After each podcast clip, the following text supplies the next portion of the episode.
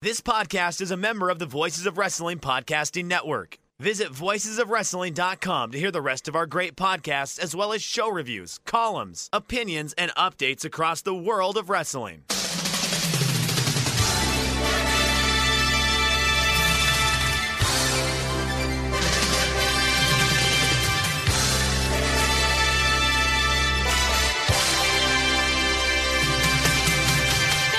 Hello everybody and welcome to the Super J Cast. I'm Joel Abraham, joined by Damon McDonald.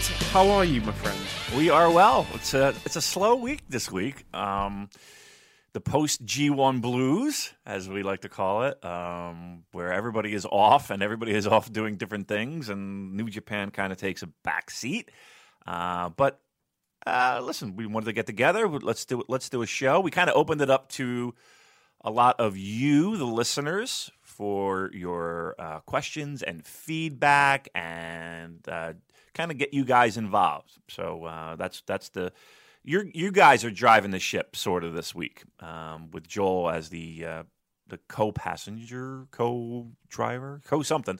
And if that doesn't work out, we'll give you our diet tips, so so we can go into that as well.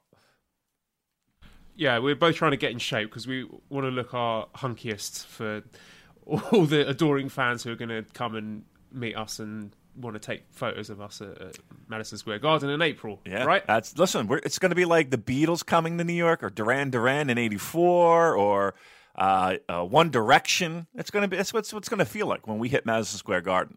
The focus and the shift will be on us instead of the product, I'm sure, as 17,000 fans go screaming for Damon and Joel. That ain't gonna happen. Yeah, that was all ironic. We're not expecting anyone to come and meet us.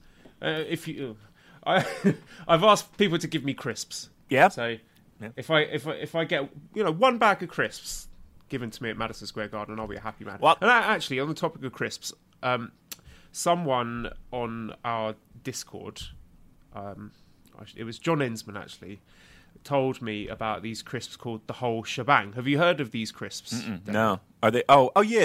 Are those the one that you showed me? Yes, the prison crisps. Yeah. From what I've read, all these articles and stuff, apparently they're like the most delicious crisps in the world. It's like every flavour mixed together. There's like a bit of barbecue, a bit of salt and vinegar. So they sound incredible. So I'm going to do my very best to try and get my hands on some of them. Why don't you do this? I mean, I can get them and ship them to you. Now I got a care package going to editor Dan that literally has been sitting in my dining room table for 2 weeks now. But luckily, all of these things are non-perishable, so we're fine. But I got to send that out. Why don't I look for these chips or crisps, and I can send them to you if you can't wait. Or if you need to have the surprise come April and the treat then. So you tell me, we can do either. I will wait. Oh. I will wait for April. So I've got three big things to look forward to. Meeting your hunky self in the flesh. Yes. This amazing wrestling show we're going to go to. And finally getting to taste these delicious crisps. So I can hardly wait. Yes. I'll tell you what though.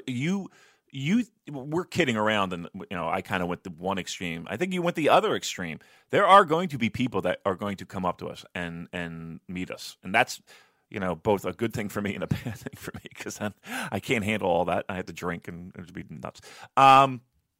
But there will be, and just in our section alone, London Joel, as we like to call him, is coming in for this. Him and his wife.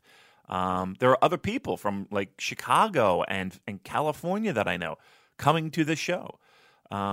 So at the very least, you're going to be meeting a handful of people. And if we kind of work our thing, and again, we are in very preliminary stages, but we're going to do something, whether it's a meetup, whether it's maybe something more, who knows? But we're going to do something come April for this Madison Square Garden show. It should be a great time. Again, what it looks like right now, we don't know, but we know definitely something will occur that weekend.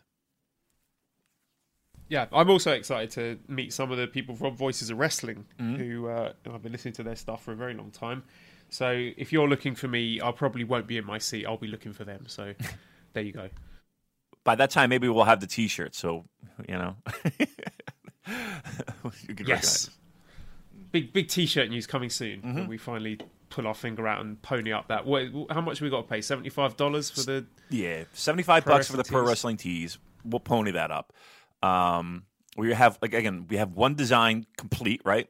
And then are we waiting for another one? I mean, we actually have three. I mean, we have our logo that we have, right? And then we have the number one design, we'll call it. And are we waiting for number two, Joel? Yeah, we are. Okay. Another idea has popped into my head. Do you know the Thai artist Tapla? Yes, I do. I'm tempted to commission her to do some like chibi art of you and I together. Oh. You know, sort of like Golden Lovers style. Wouldn't that be self-indulgent? That would be wonderful. That's right up my alley. Self-indulgent is I'm the king of. You know what? I would be in on that. Let's do that. Yes. All right. So, yes, let's do that. That'd be fun. All right. Scampy, stop it. No. He's biting plastic again. Oh, no. Oh, dear. Am I going to have to? No, I'm going to have to go and stop him because he loves chewing on plastic and then he'll swallow it and he'll get ill. Yeah. No, hold on no doubt. One moment, please. All right. While I'm chastising my cat, I don't know. You talk about something. All right, I'll take care of this from here, Joel. You take care of what's going on there.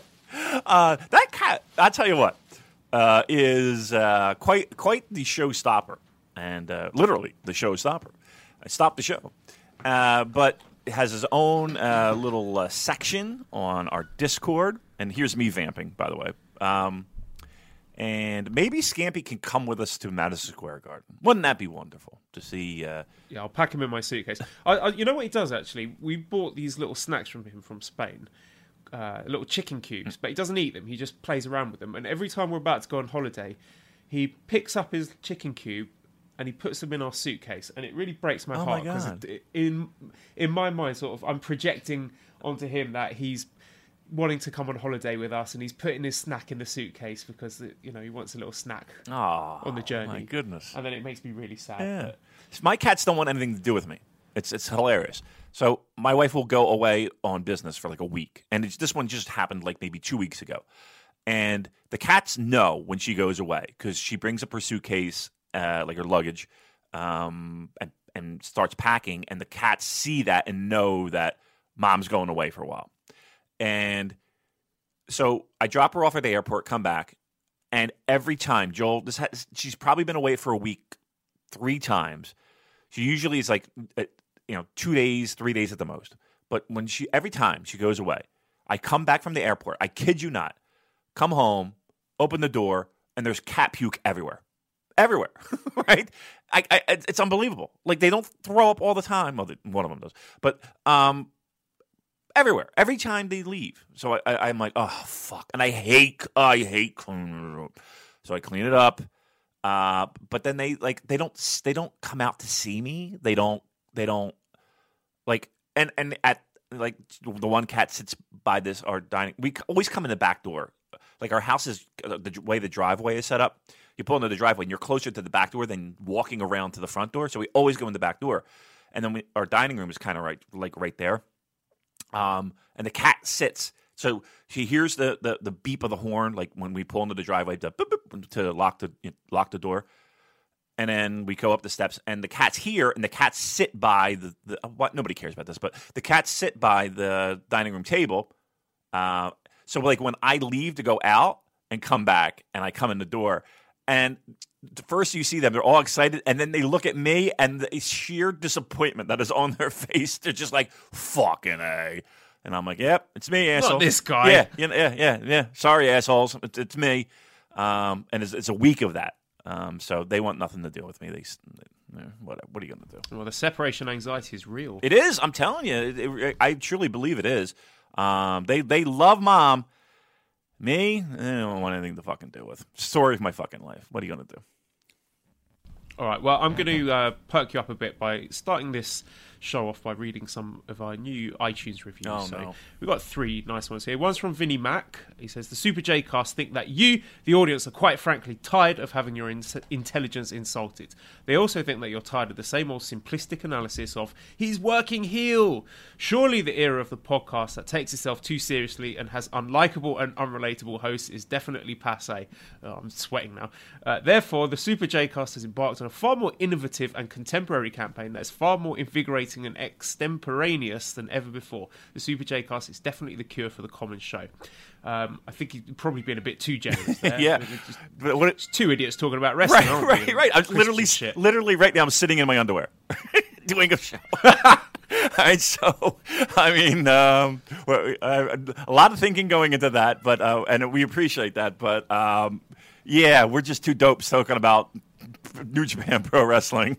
But we appreciate it. Thanks. Okay, next one is from JWeezy1981. I used to listen to the Purocast, and although a good podcast, there were times when... okay, no, I don't want to read this one. Oh, no. I'll take out the first sentence. I'm going to take out the first sentence. Now we have the J-Cast, and Joel is an absolute delight. I feel that Joel has really elevated both the show in general and also Damon's input too. The whole thing feels very energized and upbeat, which I really appreciate. The shows are generally well-paced, informative, and fun. These guys clearly both love New Japan, and I like that we get the views of two people who are quite different in terms of how long they've watched and also where they're watching from. Also, crisps, 5 snowflakes. Cheers, lads. Ah, well, that's, again, you know, I always say to you that I appreciate where the show has gone and the energy that you bring, because I agree with that 100%, and the humor and the... Here's what Joel does, and I will say this without question. No, I'm going to get Dan to edit this out. I don't like it. I'm embarrassed now. I didn't realize it was just going to be like Joel circle jerk when I started reading it. It's fine, because here's the thing. And again, this is not a Colin bash by any stretch of imagination, because I said, you know, a lot of the success, I would say much of the success for the Purecast is because of Colin and what he did. I felt like I was just like the fucking dope that talked about wrestling, you know what I mean? But like a lot of the hard work that he did. But here's the thing, that here's what, not only do you do that, but there's something else that again, it is that different perspective. It is that different mindset. It is that different. And what you do is, you kind of school me on this a little bit, is this idea of everyone has different opinions. And everyone not only has different opinions, but everyone likes different things about the same things that you like, right? And none are bad, and none are better than yours, or theirs is not better than yours, but people are looking at a product and getting enjoyment from it in different ways. And that's one thing that I continue to struggle with, right? There are times where it's just like, why is this like it? But you come to the fucking rescue and are like, well, you know, I want to keep this show open, and I want to keep this show, you know, to not be a circle jerk, and to have other people have opinions. I mean, and I truly believe, you know, one of the things that where people were like, you know, kind of skittish a little bit on is a lot of the hunky talk, right? I know it. I hear that, right, from people that are, you know, more along the lines of my school of thinking of what pro wrestling should be. Right? Listen, let's pull back the curtain a little bit. So, you know, that, but the idea of doing that is, you know what? Not for nothing, for how many years pro wrestling has been on this earth, it's always been about a you know, male-dominated, male kind of centric, male agenda focus when it comes to pro wrestling. And you people can fill in the blank of what that means. And this is just kind of a little tip of the cap to acknowledge that, to say, you know, there is probably a huge subsection of people that don't quite get the enjoyment of pro wrestling that they could in the past, of, you know, that they can now, you know, and the freedom to be able to enjoy a product that was really this macho-y, male-dominated thing. Like, I can't imagine people, and again, enjoying a product that they do now, like in the 80s, you know, with just terrible fucking stereotypical gimmicks. You know what I mean? And the way that the wrestling business was geared.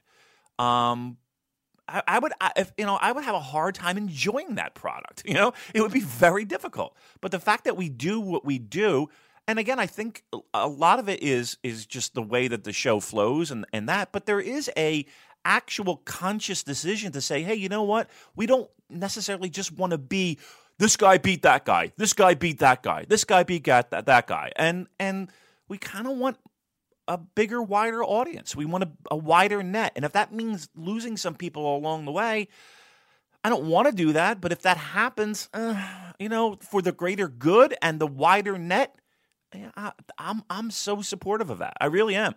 And that's what you have done so far for this show. So I appreciate that. So if it's a circle jerk, so be it. But I'm saying that. And lest we forget, of course, I'm not to everyone's taste. I'm going to read out a review here, which was sent my way. We've all had a bit of a giggle over this one. Right. Puracast is better than the Super J-Cast. I tried it. I don't like the new co-host. He seems like someone I'd punch in the throat real quick, and I'd have to apologise to for his own cunt behaviour. Oh. So it's not all, you know, sweetness and light. There's some people who hate me, and that's okay. That's absolutely fine. You're all entitled to your opinion. I don't think anybody hates you. I genuinely don't mind. I don't think anybody hates you. I think this guy wants to punch me in the throat. That's true. That is punch you in the. That's come on, over a podcast. Jesus Christ. Well, what can I say? All right, I'm going to read one more. This is by The Man That Gravity Remembered. The title is Came for the Crisps, Stay for the Wrestling. The English hosts love crisps, Zack Sabre Jr., likes you flavour strong zeros, and hates the Tories. It's a shame he's not from the North, but you can't have everything. The American hosts love crisps, booze, and Britpop, even menswear. At some point, possibly about two-thirds in, they will talk about New Japan Pro Wrestling. This is my sleeper podcast of the year, an oasis of excellence in the blur of the podcast world, and is simply a different class to anything else out there. Would I recommend it? Definitely. No, maybe. So very, very clever. Yeah. I like that one. I like all the references. I did get the different class one, the pulp reference. Good job. And again, the critiques are there. We do warm up the engines a little bit. We do not jump right in. But people know that, right? At this point, if you're still complaining about that, then, you know what I mean? Like, you know, this is what it is. Like, oh, Jesus Christ! It's like complaining that the sky is blue at this point. But no, very good job. And again, the critiques aside, and again, we take critiques, and you know, if they're well thought out, absolutely. But punch in the throat, Jesus Christ. All right. No, but I like those ones as well because they're funny. They are funny. And they make me laugh. So even if you want to absolutely bury me and call me names and stuff, then I will get some enjoyment out of that, like the soy boy thing. So whatever you got, just throw it my way. Listen, I got called George the Animal Steel last night. So, you know I might take the punch in the throat over that rude comment on our own Discord. Jesus Christ. I know, right? Like, come on, guys. Damon is a sensitive soul. Oh. That's why I love him. So let's be gentle. Oh. I know the person who did that didn't mean it, but words can be very, very hurtful. So they can. Let's take care of each other. Yeah? Hurt my heart. I saw that. I was like I thought he wanted me to comment on it, and I was like, oh, he means me. I'm trying to enjoy this NXT show, which was very good, by the way. Did you catch it? I did. Yeah. Wasn't it good? That was. I mean, listen, I don't want to turn this into NXT Shake Them Ropes, but that was a good fucking show, and that might go down as one of the best shows of the year. You told me we weren't going to talk about NXT. I know, I did. You want me to launch into my rant about it? You want to do it? Okay, here's the thing. Yeah.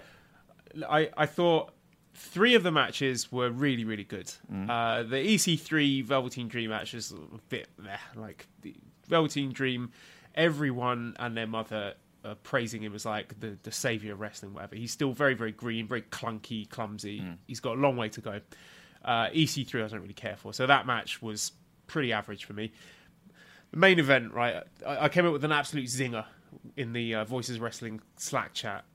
So I said, with regards to, Okada Tanahashi leaves a little trail of breadcrumbs for you, but Gargano versus Ciampa match is shove a baguette up your ass. Mm. You didn't like it? I thought the match was really good. Really? I thought that was really funny. It was funny. I liked it. Joke. And it was funny. It was okay. Look, that Gargano Ciampa match was just like, however long it was, like half an hour of call back. Do you remember this? Yeah. Oh, do you remember when he did this? Oh, look, there's the crutch. Oh, there's the knee brace. Oh, do you remember when he smashed his head into the thing? And oh, when he peeled the mat off the thing. And oh, remember this. It's just like, God, where's the wrestling? Right. Where's the wrestling? But here's the thing. It was the same as their other matches. I'm just totally done with that feud, David. Really? I think my hot take, the best match those two had was in the Cruiserweight Classic. And everything else since then has just been overbooked, mawkish, just... I don't like it. Wow. I here's the thing. I don't watch the weekly show. I literally only watch takeovers, right? And I don't even watch them all, right? I'll watch kind of select matches, and it's not like I'm like, oh, anti WWE. It's just I just don't have the time. And if something's got to get weeded out, there's going to be something from them. But I saw this the lineup, and I was like, this is a fucking indie supercard, right? I like every one of their matches, man. I thought the match was really good, and as far as like last man standing matches, which can be fucking kind of silly and dopey, and I really thought this match was brutal. The one spot was, what was it? The not the Tiger Driver, from table to table. I don't fucking. The one that was like 30 seconds into the match. Yeah. Yeah. Do you see my issue with the pacing here? Yeah. I listen. And then the finish comes when Gargano falls over some boxes and can't get up. Right. There was literally 30 minutes of murder, and then he trips over a couple boxes and he can't get. I know. I did kind of eye roll that one. Look, it's WWE, so you got to take it with a bit of a grain of salt. But I thought the tag match was great. Not as good as the one from Royal Albert Hall, but still great. Again, it's. I miss Kyle O'Reilly so much, and I say that like knowing I could just turn on the TV and watch him. But you know what I mean. I think Adam Cole and Ricochet was great. I thought Baszler and what do they call it? Kairi Sane now. I thought that was good. I thought it was really good. I really like the show, I guess. And again, maybe it's because I step back. I don't watch it all the time. But for like, I kind of go. You go into like a. I've been more disappointed by WWE stuff than anything else, right? But to go into it and watch this and be like, this was. I don't know. I liked it a lot. I thought it was arguably a show of the year contender. I liked it as well. I think TakeOver's always a very solid bet. You're going to get a really good show, and generally it's well paced. You get 5 matches, and most of them will deliver. But I can't get with this Gargano Ciampa feud. I'm done with it. All right. Well, listen, everybody's yelling at their audio devices right now. Talk New Japan. There's nothing to fucking talk about. But 52. How many questions do we get? 52? Jesus Christ. I have got some New Japan news things to pick your brains on before we get into the questions. Good. Okay. So shall I get into that? Yeah, let's do that. First thing, Kenny Omega takes shot at Hiroshi Tanahashi. So current IWGP heavyweight champion Kenny Omega fired a shot at Tanahashi. He called him an egomaniac and said he's glad he won't be at All In, and referred to his fans as a cult. So... he said in the tweet, "What's crazy is that talking about Tanahashi, his dwindling mini cult will still believe every word he says. A complete egomaniac. Sure glad he ain't all in." So what are your thoughts on Kenny Omega attacking Tanahashi and calling him an egomaniac? I think the funniest line is the cult line, because, geez, if Bullet Club fans aren't a cult, I don't know what it is. Like, let's put it this way. No one emails us when we criticize Tanahashi. But if we say two things about Bullet Club shit, it's like, wow, you fucking suck. So, again, we're building a match, right? We're building heat, and we're building. I think that's a pro wrestling thing going on right there. But apparently, even in the past, Kenny has had little jabs at Tanahashi, right? And if I'm not mistaken, he had said something along the lines of that they don't necessarily get along, period, You know what I mean? Like, not even like, oh, I don't like you as a, you know, wrestling wise. Like, they're just not people that would hang out together, or, you know, whatever the case may be. So, while there might be a shred of truth to that, maybe they don't, you know, but I think that, you know, the majority of that was pro wrestling talk, and that's fine. You know, that's fine. Any chance of Tanahashi being at All In?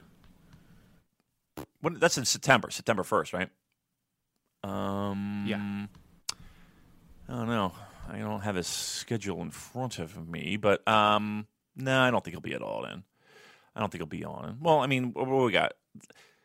I think the big thing coming out of All In, and correct me if I'm wrong, if you're going to get to there, I'll bail out. But it's Mysterio maybe not being there. I know they were kind of hoping he would, but there was talk that he won't be there because of his WWE dealings.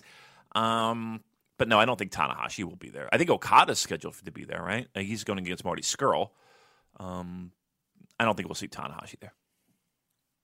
All right, next up on the docket is Okada, who says that he's going to be all by himself without Gedo from now on. He worked as his manager for 6.5 years, but we're going to break up for our positive futures. I'm smiling not because I'm happy, because this is kind of sad. But it's a positive decision. We'll stay as Chaos. We might tag, but he's no longer my manager. And then Gedo said, everyone knows that the Rainmaker doesn't need me anymore. I'll be staying behind the stage to support Okada. You're not going to quit Chaos, right? And then Okada said, no. Huh. That's yes in pro wrestling talk. It was kind of weird. It was kind of came out of nowhere, right? There really wasn't anything done about this other than just a post match presser. Yeah, I don't know. I don't know what that signifies. And the only thing it really, honestly, could signify is that, you know, he is leaving Chaos. That's a little bit of a shame. Like, I don't know if this is more his new character development, and like this is not just a little pit stop on, you know, on his road back to recovery. This is really a big part of his character, I would think. You know, having him as, you know, Gedo as, you know, his hype man and his manager, so to speak, and I don't know. It feels like there's something more to that. Like, I just don't think it's going to be a just that. And maybe that might be the North American fan speaking in me, but that just seemed really weird that it was just like, okay, that's that. We're done 5 years and we're moving on. Moving on to what? Like what? Like what could you accomplish without him? And again, I'm speaking in pro wrestling terms. What could you accomplish without him that you weren't able to accomplish with him? It just seems like it's just a really weird, we're not going to do this anymore for no reason, when it's pro wrestling, and why wouldn't there be a reason?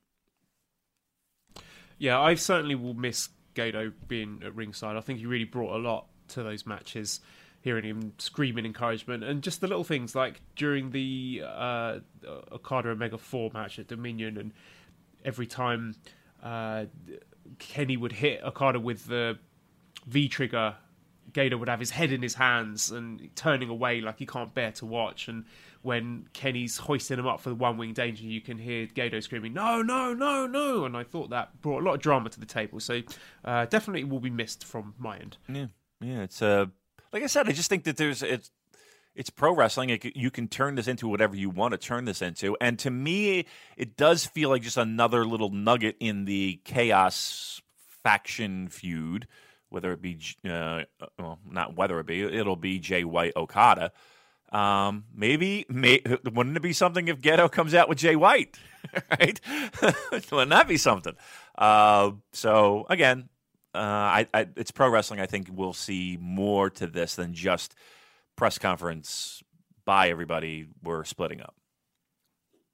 Okay, well, speaking of Okada, Tanahashi said in his post G1 press conference that he already has an opponent in mind to whom he lost at Wrestling Dontaku and whom he drew with in the G1. He says he wants to go to the Dome after knocking down Okada. He says he needs to understand Okada's strength well enough, so he thinks there's a need to defend his briefcase against Okada, even if there's a risk of losing. And that's from translations from Strigger on Twitter, who runs the excellent Eastern Lariat podcast. So what are your thoughts on this potential upcoming briefcase defense between Okada and Tanahashi? When do you think will happen, and who do you think wins? Well, that's great. Honestly, remember last week? First of all, this is the news of the week to me, right? To me, this is like we opened the show with not going a lot going on in New Japan. Honestly, this is to me the meatiest thing that went on, and it's exciting because for one of the first times, it really feels like this briefcase is in jeopardy. Right? It does feel that way to me. I what was it just last week? You asked, what are the chances of the percentage? Excuse me, of us getting Omega and Tanahashi, and I was like 99.99. Guess what? That news and that press conference and that announcement, that shaved off a considerable percentage. I'm Tanahashi Okada. Tanahashi hasn't beaten Okada, in what, 3-4 last meetings. And to me, you could easily do another Kenny and Kenny. Kenny, did I just say Kenny and Kenny? Kenny and Kenny. Wow, I bet he would love to do that. He would have a match with himself. He probably would. It'd probably be at least 4 stars, right, Dave? Look, you know what I mean. Okada and Omega. You could still do that, right? You could still do that at the Dome. So, what are my percentages now? 75? I'll go. I might even go a little lower. If he's never done the swap of the briefcase. Never done it. This might be the time. This might be the year. I mean, it would not be totally out of question. It's not like he's fucking wrestling evil, right? It's not like he's wrestling fucking, I'm just trying to think of fucking, Hangman Page, right? This, and no offense to Hangman Page, but you know what I mean, right? He's just not in that pecking order. This is a big deal. This match is happening sooner than later, right? I mean, what we're looking at right now is that match and Ishii and Omega, and that show is going to be amazing. I always get the names of the shows mixed up in when they are. Dominion's the next one around the corner, right? Destruction. All right, my bad. I always fuck up the name, so don't kill me on that one. That's the talk, is that we're going to get both those matches at that show. That's fucking great. Ishii, Omega, Okada, Tanahashi. Fuck. Great. And again, I really feel like, and again, I'm curious to hear your thoughts on this. Is that briefcase is in jeopardy, and for the first time, you really feel it? I don't think so, for a number of reasons. One, I don't think they're going to go back to Okada against Omega at the Dome. I think it's too soon for that. And what I can see happening, it may be Jay White plays into this somehow. I don't think they're going to do like a completely screwy finish, but I could definitely see Jay White making an appearance, perhaps 2/3 into the match, and throw Okada off his game somehow. So Okada ends up losing, but it's sort of quasi-protected, and that can build onto the Okada against Jay White feuds. Or I would not be totally shocked if Tanahashi just beats him clean, because you want to build up Tanahashi as a credible threat to Kenny Omega for the IWGP heavyweight title, because a lot of people at the moment are just writing him off. But if he is going into that main event with a clean win over Okada, then I think more people would be giving him a chance. And I also postulated on Twitter a couple of days ago, how awesome would it be at the Dome if Tanahashi comes out to his old music, the high energy theme? Oh my God, that'd be so great. That'll be reason number 767 why I'll be so depressed that week not going. If I hear that shit. I see your point, and I agree with that. That really making Tanahashi strong going into the Dome would be a very wise thing. And again, we have not seen a very protected match of Tanahashi and Omega. And again, I can see Jay White playing a role. I would hope not. And again, you know how I feel about the outside interference and all that. But you do see. I mean, that's his. You know, kind of. You're going to see outside interference other than the Tongans. It's going to be Jay White that's going to cause that shit. There is the natural storyline of chaos and the chaos in chaos. I mean, I see your, I definitely see your point, and I definitely agree with most of it. I don't know. I just, I here's the great part about it. It's a high marquee briefcase defense that I really don't feel like we got before.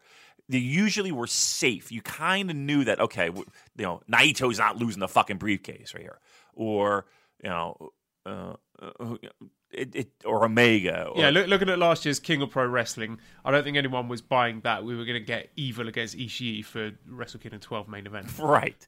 I mean, so this one feels most legit, and this one feels most plausible to happen. And I like that. That excites me more than anything. Is that there's. Again, when we go into G1 and we go into that, and you don't know, and even when you're in the middle of the fucking tournament, and you're like, I don't know who's gonna win this fucking thing. I still think Ibushi, and they could go this way. And when there's so many different ways you can go, that makes it more exciting. So there is a more than a sliver of doubt in my mind. So yeah, even though the points you make sense that make sense to me, building up Tanahashi and all that, I still think That briefcase, the briefcase is in peril, and that's exciting to me. Okay, speaking of other things that are exciting, Satoshi Kojima will be making his return to the ring on September 9th during the Road to Destruction tour. It wasn't said who he would be facing, though most of the Road to shows usually rely heavily on tag matches. So Kojima has been out of action since late January when he suffered an ACL rupture in his left knee during the Fantasticomania tour. So very good news to hear him returning to the ring. Very good news. He'll have to cut down on the bread, I'm sure. You can low carb it like me. I like him a lot, and I don't think that there is a Twitter profile that I enjoy more than him. I mean, how many times has he posted something and you just fucking smile, right? I mean, no nonsense, no bullshit, just good fucking feeling shit coming out of his Twitter feed. So good job by him. Did you see the most recent tweet? No. The bread tweet about him and his daughter. Oh, I've got to read this one to you. You carry on with that thought. I'm going to find it. Okay. But what I was going to talk about was that ACL. For those North American football fans. And Joel, you're from what I understand, going to be joining a fantasy football, American football, that is. A little pool there. Well, good for him. I'll help you out as much as I can. I'm pretty awful myself, but... our local superstar quarterback, Carson Wentz, came back from a very similar injury that he had last year. So I'm actually a little surprised to hear that he has come back so quickly from this. But yeah, he'll be in tag matches for a while, I think. I don't think you're going to see many singles matches, at least for a while. And again, with Honma, kind of making a return, Kojima making a return. These are all good things, all positive things that we all can rally behind. But yeah, he's going to have to cut down on that bread. He's going to have to cut down on the bread club stuff to get into fighting shape. So we'll see what happens there. Joel, what do you got? You got a tweet for me? yeah, he says, I, where is the bread? My daughter, I do not know. I, did you search for bread? My daughter, Daddy, do you have it in your hand? I, oh my God. Oh, it's right in his hand. He's holding it. He's so excited for it, and he can't find it, but it's right in his hand. I've had, actually, have you ever done that before? Where something, like, yes, I can't find my glasses. All the time. Yeah, my keys or whatever, right? I'm like, where the fuck are my keys? And I'm screaming. Because here's the thing. Here's what my wife will do. My wife does, like, what I like to call power cleaning, right? Like, I know where I put shit, right? I know where I leave it. I don't know what it is, but if I drop it somewhere, I know where I last dropped it. Now, she doesn't like that. She will put it away. Now, away might not be the place that I usually would find it. It might be somewhere else. But she puts it away too clean. And that drives me nuts.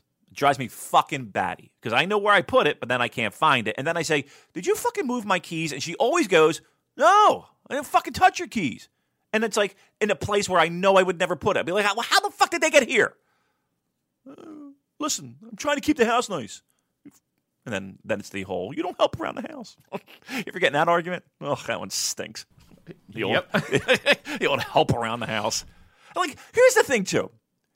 I understand, like, here, I think she likes order is really what it is. And I'm okay with a certain amount of chaos. But then there's a breaking point that I have. And then I'm like, all right, I got to fucking clean this because I can't deal. Hers is very low. Mine's very high. So she, like, I just don't understand, like, I got to clean the bedroom. There's no one going in our bedroom besides me and you. Like, we don't have parties. We don't have people coming over. We don't have no one's coming in this room. Who fucking cares if the bed is made or not? Who fucking cares? It's one of those things that just drives me nuts. Like, the time that you... Like, and I even said, like, listen, why don't we pay someone to come and clean? Because you don't like doing it. I ain't fucking doing it. I don't give a shit. But if it means that much to you, I'm willing to write that check. And she's like, no, blah, blah, blah, blah, blah. But yet she'll fucking complain about it. Ah, well, let's have a section of wife complaints. The big issue we have with our bed is that Mally insists on shutting Scampy out of the bedroom when we go to work because he likes to burrow under the covers. Mm-hmm. So he will get right into the bed and sleep under the bed and make it all hairy.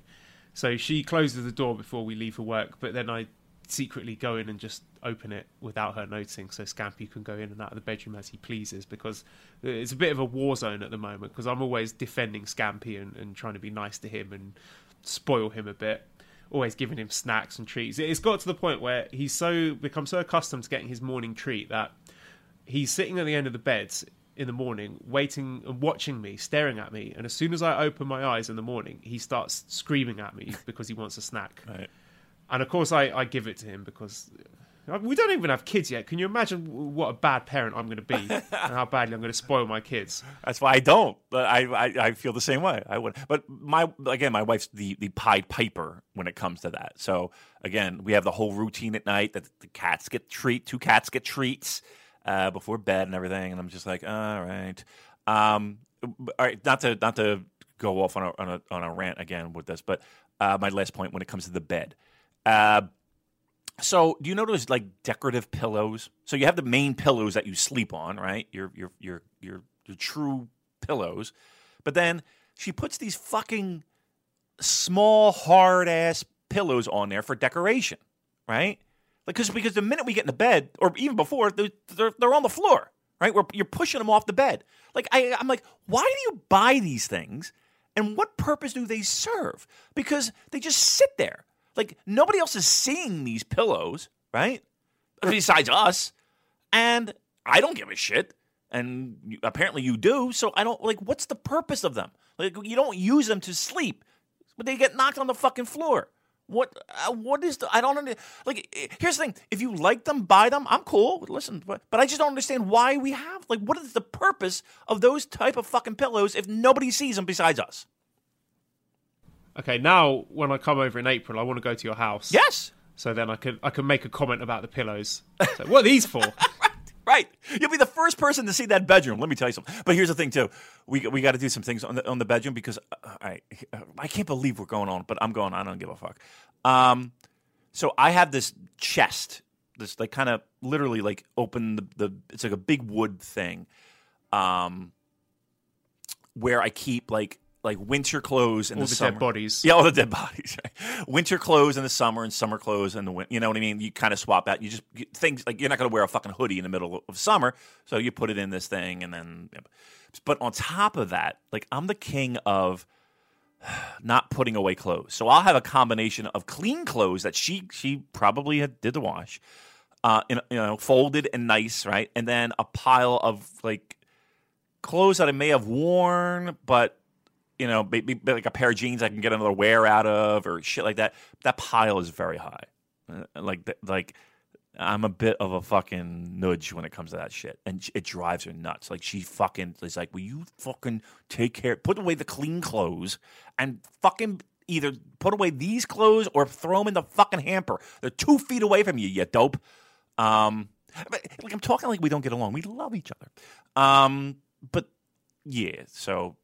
Like it is kind of like you know the odd couple, the clean guy and the wacky guy. Well, that's us. I mean, to a certain degree when it comes to that stuff. Like I do drive her crazy when it comes to that shit. All right, there you go. There's a little insight into the households of both Joel and Damon. I'm sure everyone is thrilled to hear, but I'm sure there's many people that can relate to this, right? That those are the cleaner of the couple, the people that need to have things tidy and need to have things I's dotted and T's crossed. And there's people that are just like, I just want to fucking, I think there's more important things in life than to fucking worry about putting away my fucking socks. I'm an adult. I can do what I want.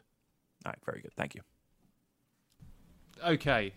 No, you can't complain about this, the content of this podcast, because you were very, very close to not getting a podcast this weekend at all. So right. If you don't like it, get fucked. Right. Okay, next up, New Japan Pro Wrestling president Harold May has penned a column in Japanese stating the promotion will not become an American-style wrestling company. There have been complaints the last few weeks regarding the style of wrestling often featured in the G1 with the interference and Harold May himself appearing on TV.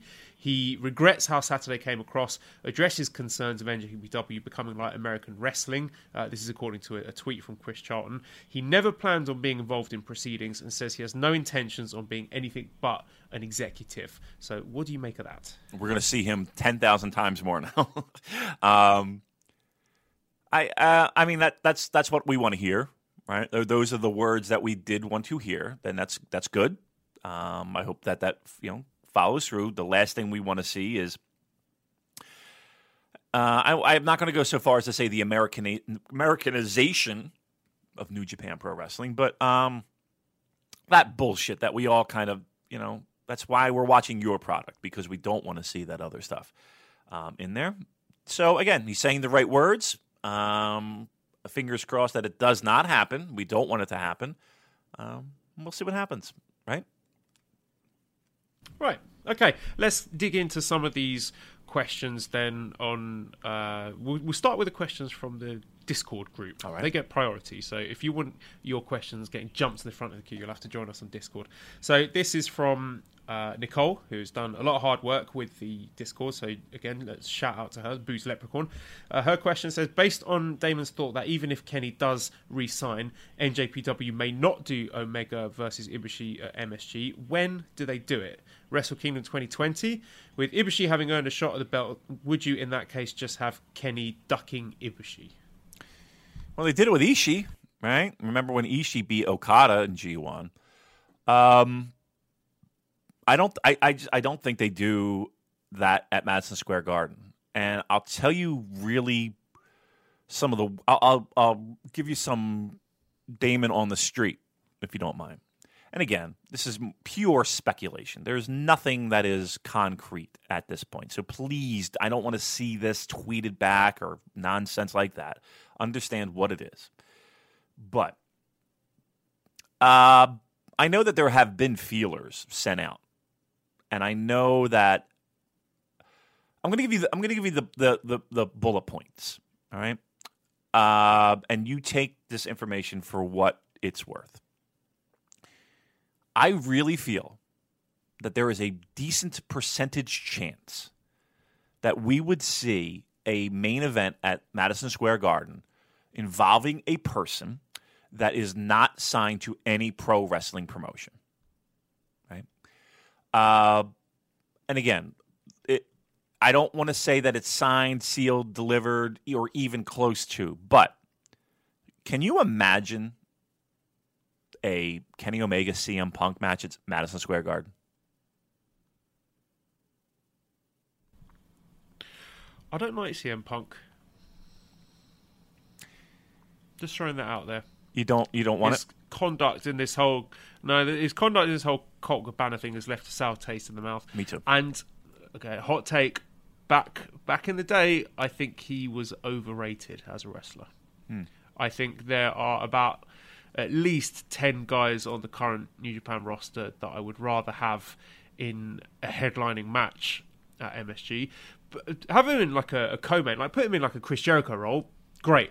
I'll be very excited to see that. A lot of eyeballs, a lot of buzz. But main event, Dave Meltzer has said we'll probably get a Wrestle Kingdom main event quality main event at MSG. And I don't think CM Punk has got it in him to work at that high a level. I do. I will disagree with you on that. I think he still has that in him. Now, you mentioned a Chris Jericho type role. I could definitely see that. So I could see a main event of a big time main event, but then after a match, an attack, something to build towards something else. I could definitely see that. Look, if anybody needs the extra money, it might be CM Punk right now, right?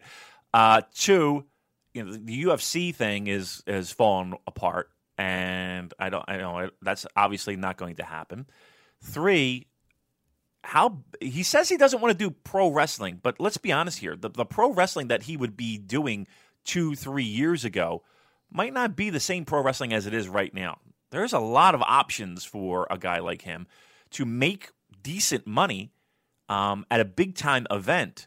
And what better place, what better venue, and what better, way to... And, I don't know if you know this about this guy. He likes to carry a grudge, right? he doesn't really let things slide off his back. To be involved in this show... That might be the thing. And again, just speculation on my part, kids. So but I can almost guarantee you that there has been a reach out to see interest. At least they'd be stupid not to, right? They'd be stupid not to. So yes, that whole Colt Cabana situation has really kind of been like, oh, dude, come on, man, you got to be fucking. Oof. But apparently they didn't get there was something where they kind of weren't getting along even before this lawsuit. Again, we're talking about, if you don't know, Cabana is suing Punk over lawyer fees, legal fees that he accrued during the trial with WWE. And I really feel bad for Colt because all he wanted to do was have a fucking podcast. You know what I mean? And he could have easily taken down the podcast. He wanted to take it down. Yeah. But Punk told him not to because he said that he covers legal fees. And now he's reneging on that, which is not cool. It's not cool. It really isn't. So character flaws aside, you wouldn't want to see Punk in like a Jericho-type role where he attacks somebody after a match and then sets up a big match, which will sell out any arena across the United States in a match. You would not want to see that, yes or no? Yes, but not in the main event role. Okay. I think. Again, not in main event role in Madison Square Garden. Again, they have Omega has a match with. I don't think it's going to be Ibushi, but Omega has a match. Hopefully, he signed. Blah blah blah. All those things align, and then again, just an attack. That place would go fucking bonkers. You don't think Madison Square Garden would go fucking bonkers at that point? Whew. I do. Yeah, definitely would. Yeah. And again, I just think it's. I just don't think he can work at that level. Necessary to give me the kind of New Japan style main event that I want. All right, I think he could do it. I definitely think he could do it. All right, so that kind of answered her question, right? And by the way, it didn't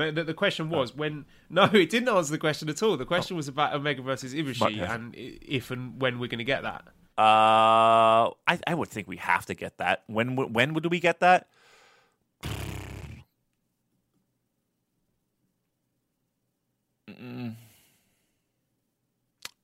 I mean, I'm looking at shows where it could happen. Is that too big for, let's say, Ibushi wins New Japan? Assuming Omega beats Tanahashi, Ibushi wins the New Japan Cup, and we get that at Sakura Genesis. Or is that seems like a long way big enough a stage? It's a big enough stage, but it's just that seems like a million miles away, right? I would think it would have to happen before the end of this calendar year, right? Well, I don't know. I mean, Nicole was speculating maybe Wrestle Kingdom 2020. Wow, that's awful. Well, I'm trying to see where they would shoehorn it in this year. So maybe it would have to be next year if Kenny's here. Yeah, I'm thinking maybe next year. But I would think I would say either a show like that, like a Sakura Genesis, or even a Dantaku. I'd like to see it at a dome, but that just seems like a million years away, and who knows what's going to happen at that point. So I'll give the conservative answer of it'll probably happen next year, but I would think it would be early next year, and it won't go all the way to Wrestle Kingdom if again Kenny signs.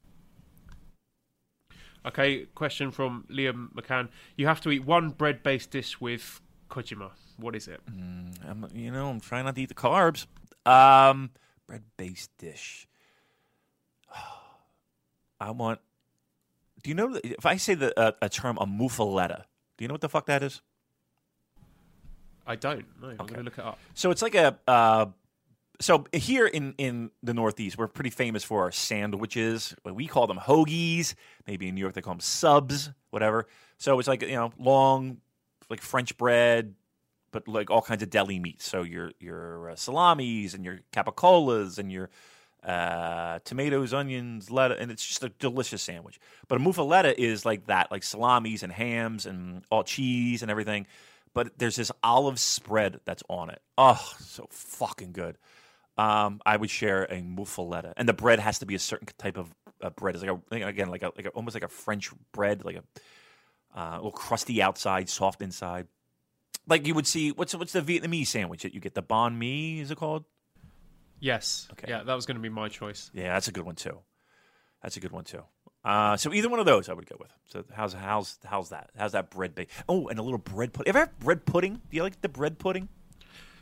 Yeah, my mum used to make that quite a lot. I like that. I like a little bread pudding. It sounds like a little gross, like it's like soppy bread, but crusty. I like that. I like the bread pudding. Maybe some of that. We just have a complete carve out. It'd be fucking great. Oh, that'd be so wonderful. Oh, we're torturing you, Damon. I'm going to move on to the next question. I know you said, let's get to the wrestling questions. I'm going to do one from Matsuo Kaito. Who is Scampy's favourite wrestle boy or wrestle lady anyway? So Scampy's favourite wrestle boy, obviously Tiger Mask, because they're cousins. Damon, tell us about your cats, and do they have a favourite wrestler? I'm telling you right now, they don't. Again, they don't want anything to do with me. So if I'm sitting in my living room watching wrestling... So can you tell us their names, please? Because I think a lot of the listeners don't know their names. All right. So they're obviously... Scampy's getting too much love. Let's have some love for the Damon Cats as well. All right, the Damon Cats. So they are rescued. So it's weird because my wife will name cats, but then I'll make up names for them. like down the road, like I'll just say something, and then we'll laugh our ass off, and then that'll be what we call them. So this is so embarrassing. Like I've never been more embarrassed as answering this question. So their original names, I believe they were named after, and I don't know 100%. I'm thinking it is they were named after because we weren't going to keep them. Like they were fostered, right? And then we were going to find homes for them. But like one day, I get a bill from a veterinarian. I'm like, when did we take this cat? She's like, yeah, we're going to keep these. I was like, what the fuck? So, like, we just gave them shit names just to kind of, because we weren't going to keep them. They were going to be fostered and then given to good homes. So they were originally, we have a black-haired one, and her name was Monica, and the other one was, I don't know what the fuck the other one was, but they were named after Friends characters, right?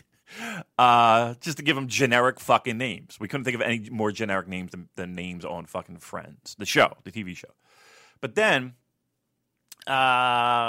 they turned into, the black one is Monster. That's her name, Monster. And the other one is Peanut. Monster and Peanut. Very cute. Yeah. Good cat names. Of course, our cat's called Scampy, but my wife likes to call him Bastard. So there you go.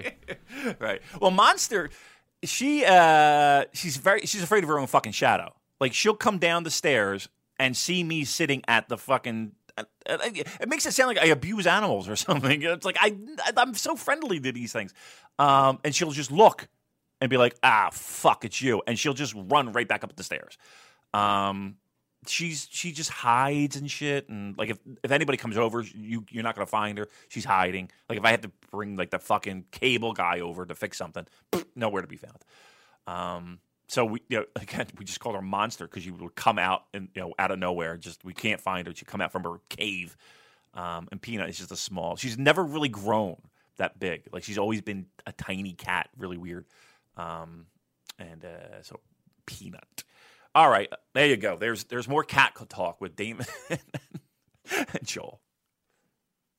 1 hour, we're talking absolute crap. Okay, Glozia asks, was reflecting on the G1 on my drive home from work. Has there ever been a G1 night where a G1 group match hasn't been the best match of the night? Oh. Extremely unlikely, I'm sure, but interested to see whether there was a poor night one time.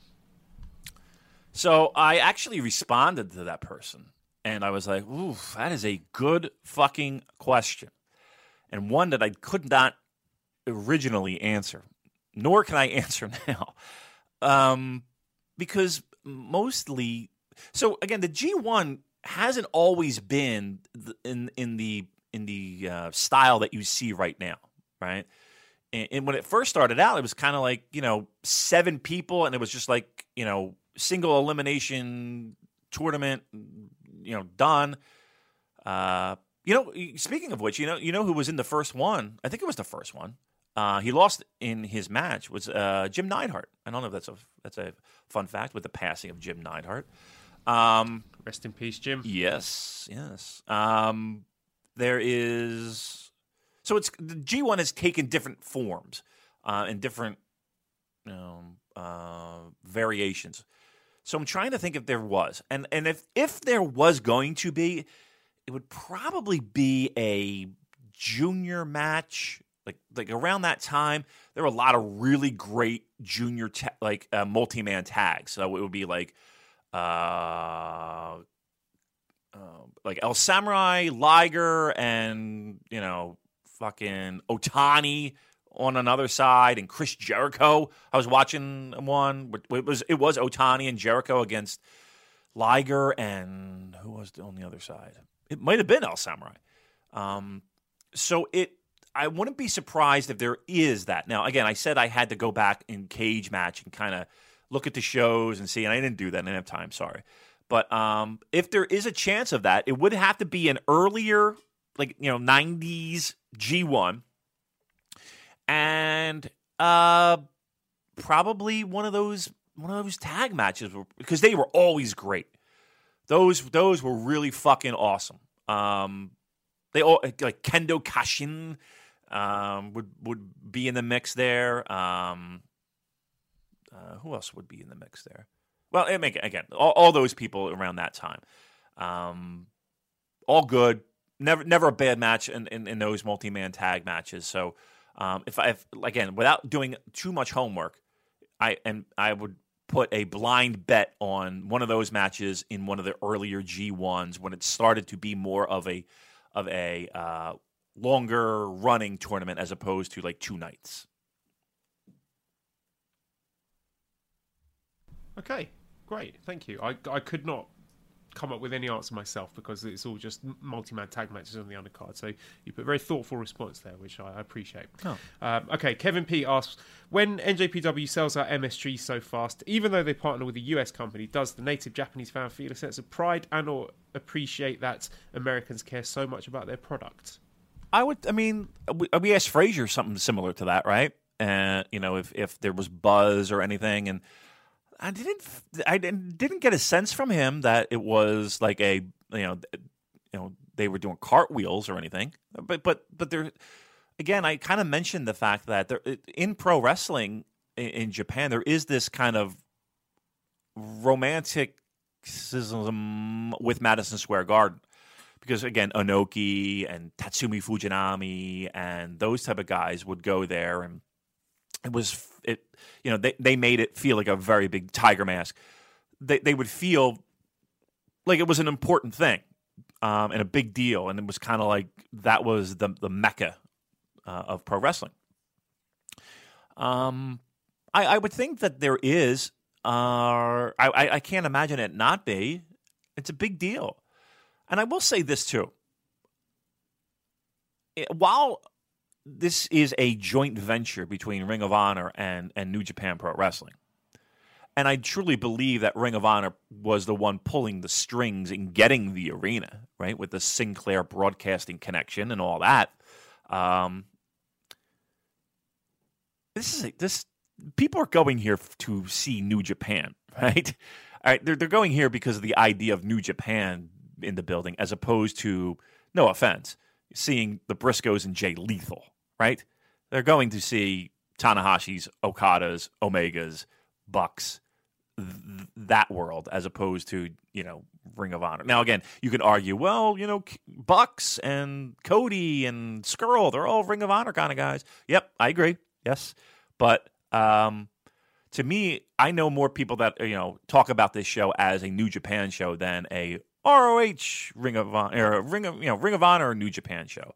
It feels like to me, it's the draw is. Let's put it this way: I don't think. You know what? I'm going to say it. What the fuck? I don't think that Ring of Honor would sell out if there weren't New Japan Pro Wrestling involvement. Then that begs the question: would New Japan sell out? Were Ring of Honor not involved? Depends on what you consider Ring of Honor, right? So again, is Kenny Omega Ring of Honor? Are the Bucks Ring of Honor? Do you consider them Ring of Honor? Do you consider Marty Scurll Ring of Honor? Do you consider Cody Ring of Honor? Of those names, to me, I mean, there is a lot of cross-pollination, right?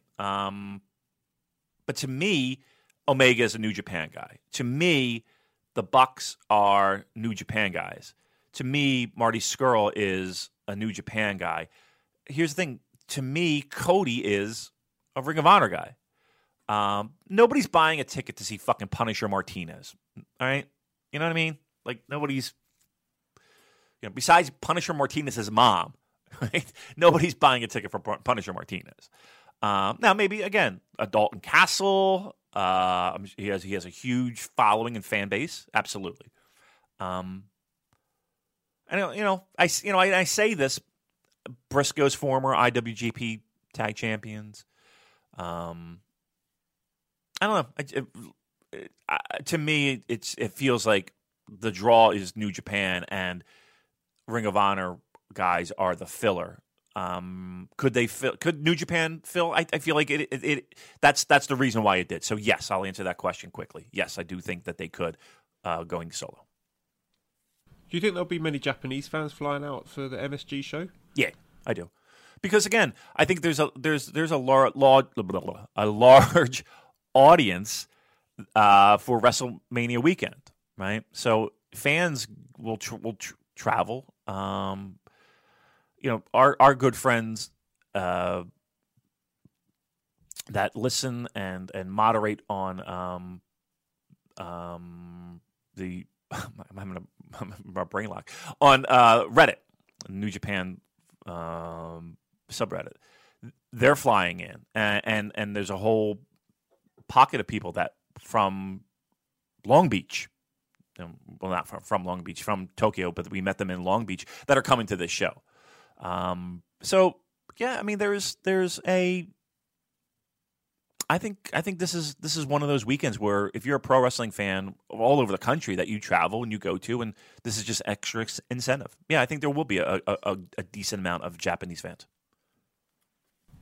Okay, next question from Mickey Croft. Where do you see Chris Jericho coming into play with the IC title as we're headed into King of Pro Wrestling? Great question. When was the last time you saw an IC title defense?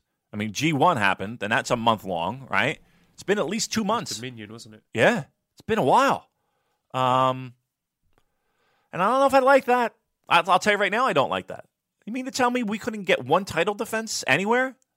I mean, that kind of screams to me. Screams.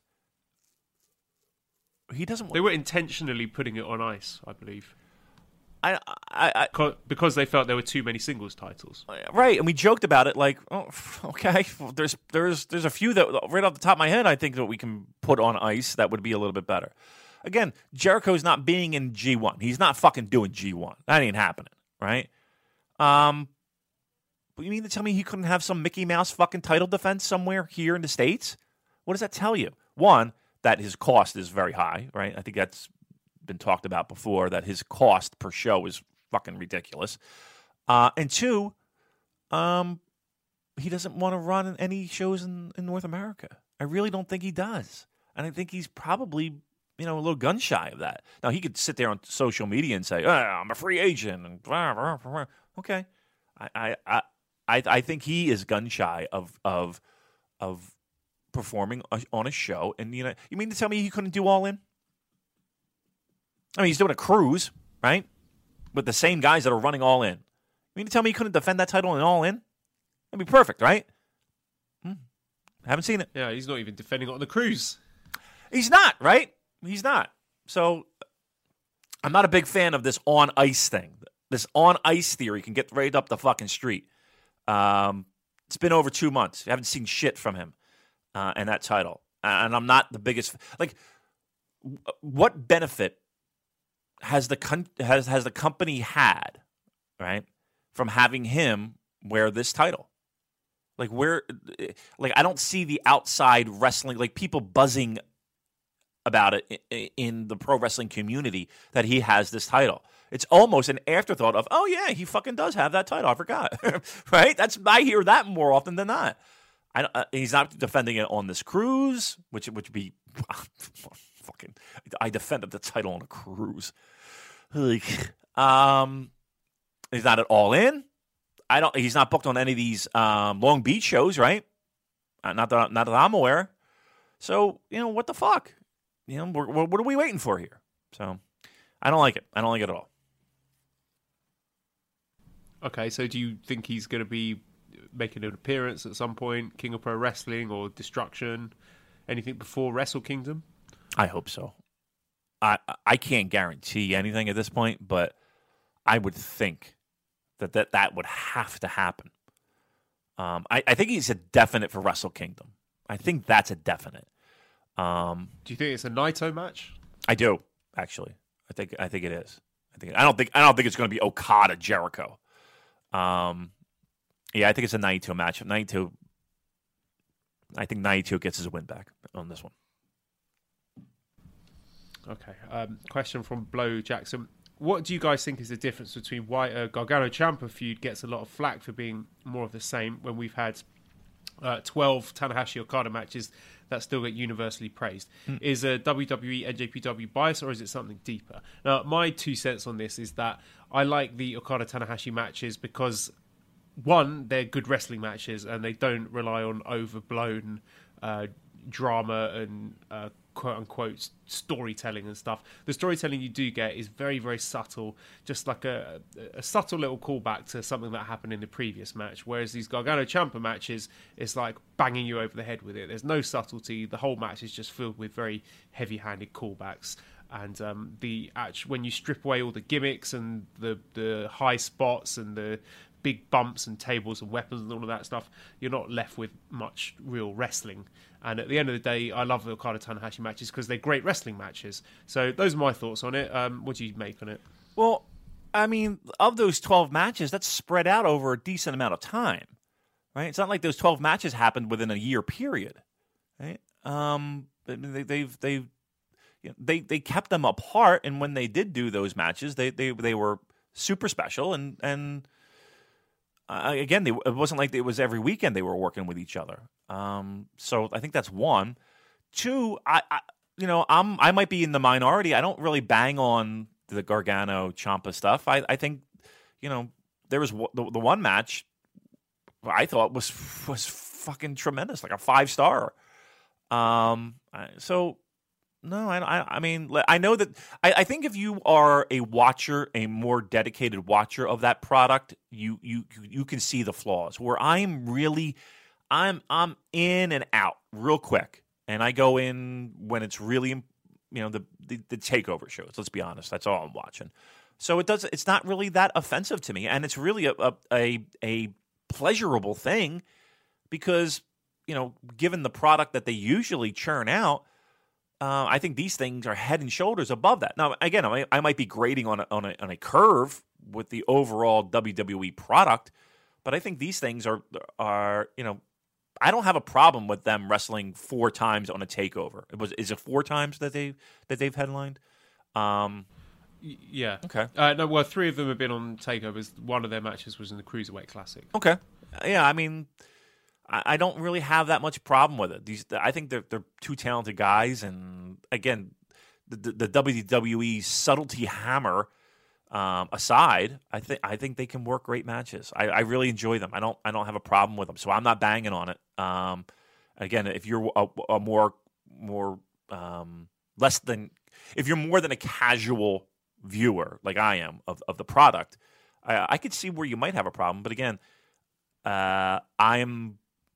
I'm questioning in the sense of Tanahashi and Okada was spread out over multiple years as opposed to, how long has it been for this? A year, this feud? Yeah, less than that. Okay. Yeah. From the first takeover. The first takeover match was just before WrestleMania, I think. Now. Oh. So we've had 3 since then, and they've all been very, very similar to me. Unsanctioned match, a street fight, a last man standing match. I mean, it's all the same thing, really. It is. And again, it does seem like, we're squeezing it in, all in, somebody's double parked outside, it feels like. And it was not intentional, right? I'll give them their due because it was supposed to be a triple threat with Aleister Black, who got injured, so they were thrown in at the deep end, really. So I do sympathise with the spot they were put in, and they did a good job considering it was a pretty last-minute thing, but I didn't enjoy it that much. Yeah. Tanahashi and Okada, maybe it is a style. I just enjoy that dramatic storytelling as opposed to, again, as you made mention to many times, that look at this callback spot. Look at that subtlety hammer that I've heard other people mention. So again, it's style, and it's again, we're doing multiple main events in a real short amount of time. So that to me is the difference. Okay, question from Aspir. Ignore all the contract issues with WWE. Would you like to see Neville wrestle in New Japan? If so, what division, heavyweight or junior? Yes, and I would prefer heavyweight, but I think there's more opportunity for him probably as a junior, right? Here's the thing is, I just think I just think his style is more suited for that. Like, I just don't think there's a difference between Ibushi and Neville, and the big difference is that really just looks, and I don't mean hunkiness, I mean height, right? I'd like to see them shoulder to shoulder, but I feel like Neville's much a smaller guy, not muscular, height wise. And I think that plays a big difference when you're going against a guy like fucking Fale. So I think junior. But yeah, I would sign him tomorrow. Sure. Okay. Jeff asked, which ace does Damon prefer, Okada or Tanahashi? So again, let's pull back the curtain. We talked about this particular question for a little bit. And I thought it was a maybe on the surface, maybe like one of those, this guy, right? But I think there's deeper layers to this than maybe we wanted to lead on. So to me, the upside of an Okada is, one, his age, right? Two, he really hasn't been banged up, right? There hasn't been a major injury that has sidelined him for months, right? And I think that he's not even at the top of his pro wrestling arc, career-wise, right? I think he's still on an upward trend, right? I don't even think we've gotten the best of Okada yet, which is just blows my mind thinking about that, right? So those are the pluses for him. Tanahashi, to me, is the guy and always will be the guy until he's not the guy, right? And you would think that he would be, you know, we talked about it before, where he is obviously on the downward trend of his career. He has had multiple injuries that, you know, he hasn't really been on the shelf for a considerable amount of time. But, you know, we all know the injuries and how banged up he is and how taped up he is, but he's still able to weave the magic. The one thing that every time I go over there, and even now when you hear about it, is the crowd reaction to him. Like, and I don't even think an Okada gets that kind of crowd reaction where it's, you know, maybe it is the cult thing, right? Maybe it is, as Kenny called it, a cult. But he just gets that, like, he just has that thing that people want to see, especially a Japanese audience. It is an amazing charisma that he has for that audience. Me, I think Tanahashi has done more to grow the company than Okada, but Okada has been the guy in arguably New Japan's hottest era since the 90s. Does that make sense? So Tanahashi got them there. Okada kept them there and built off of that growth. It's almost like losing weight, where, you know, well, maybe it's really not. Maybe it's the opposite. But that's my point. Tanahashi is the guy that really climbed the mountain of getting them back up. And again, a huge mountain. And Okada is the guy who got them to the top of the mountain, we'll call it. And again, there's still more mountain to climb, apparently. But he got them to the top of this mountain, and kept them there, right? And it was the top guy with a lot of financial growth. So to answer the question, Tanahashi. Again, wonderfully well thought out answer. I was just going to hand wave that one, but you're doing excellent. You're doing a superb job here with these questions. Oh, thank you. Next one from, we'll go into the Twitter questions. So at NJPW Thought says, Goto is 39, Tanahashi's 41, Ishii is 43. Kojima's trip down the card started at about 40, Nagata's around 43. When do Goto, Tanahashi and Ishii start getting moved down, and who will be stepping into their spots? Look, I think all three of those guys have so much left in the tank. Like, it really matters about injuries and if they can go. That's really going to be the determining factor, right? You mean to tell me you're going to put Ishii down just because he's whatever age, right? Guy just came off fucking, you know, a G1 where he was the MVP in a great G1. He ain't going nowhere fast. Goto, I think the same thing. Tanahashi, you know, he won the fucking thing. So I think if you're waiting for them to take a back seat to anybody else in the promotion, you might be waiting a little bit. You're not going to see them in multi-man tags limping to the ring. And when you do, there's your cue. So it's really about whether they can go. And all three of the people that you mentioned, the age aside, they are still top of the game, you know, and you know, one of those guys is absolutely going to be in the mix when it comes to Wrestler of the Year at our year-end awards. And another guy is making a late run that he'll be in the conversation. And Goto is, he had matches that were compelling and great in this G1. So once again, it goes back to tap on the shoulder, have a good match. Okay, let's perform. Those three guys, again, until their ring work falls apart and injuries mount, I don't think we'll see them take a backseat to anybody quite yet. Okay, a question from Chaz Monroe. They ask, would love to hear Damon talk about the Inokiism era in the wake of the weird meme culture it has recently inspired. Yeah.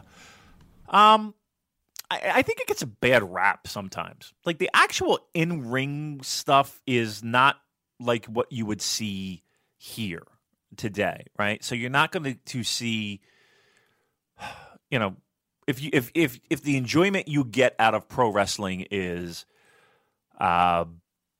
Omega's, Okada's, more flashier move, Ibushi's, right?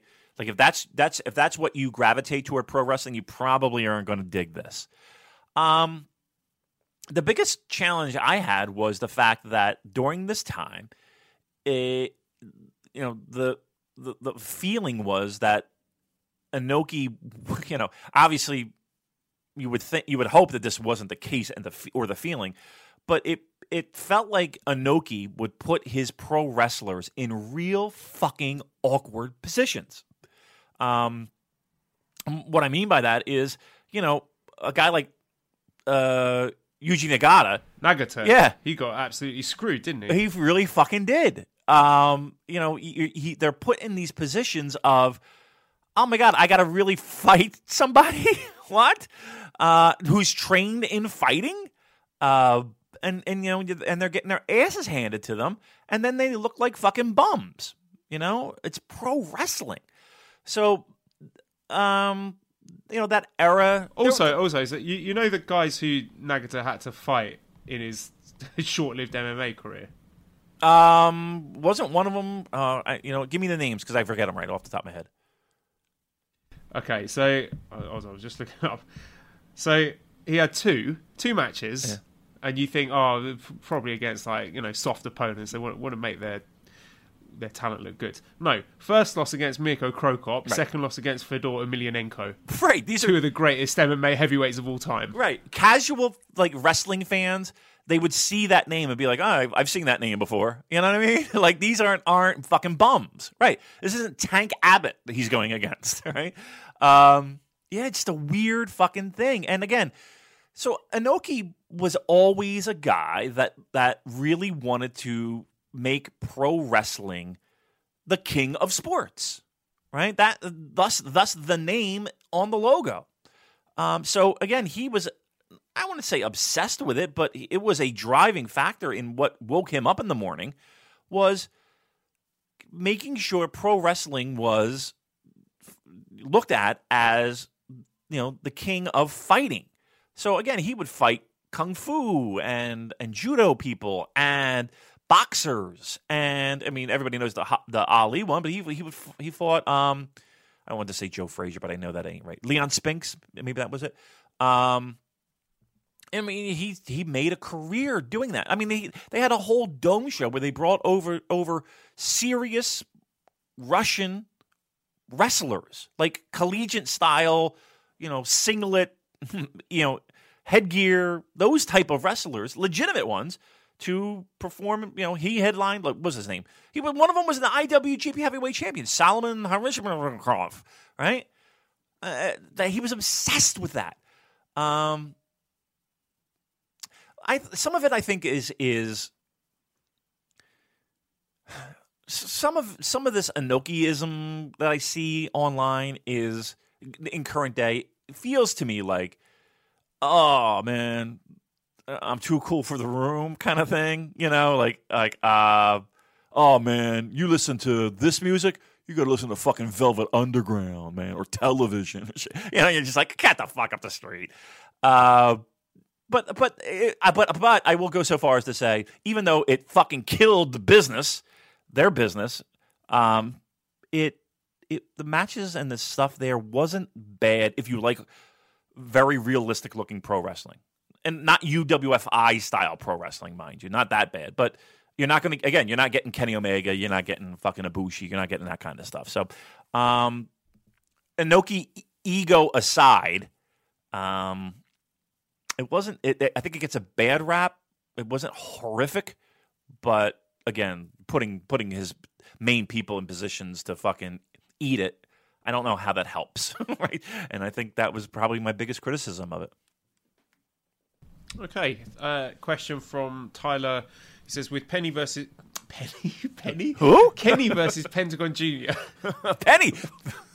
Just tell me about Penny! Kenny versus Pentagon Jr. All in. How likely is this a gateway for Pentagon to work some future NJPW dates? And Tyler also speculates that Chris Jericho might attack Okada after his match at All In to set up a program for the Dome. So what do you think? Do you think we're going to get more Penny Pentagon in NJPW, or do you think he's WWE bound? A lot of P's there, huh?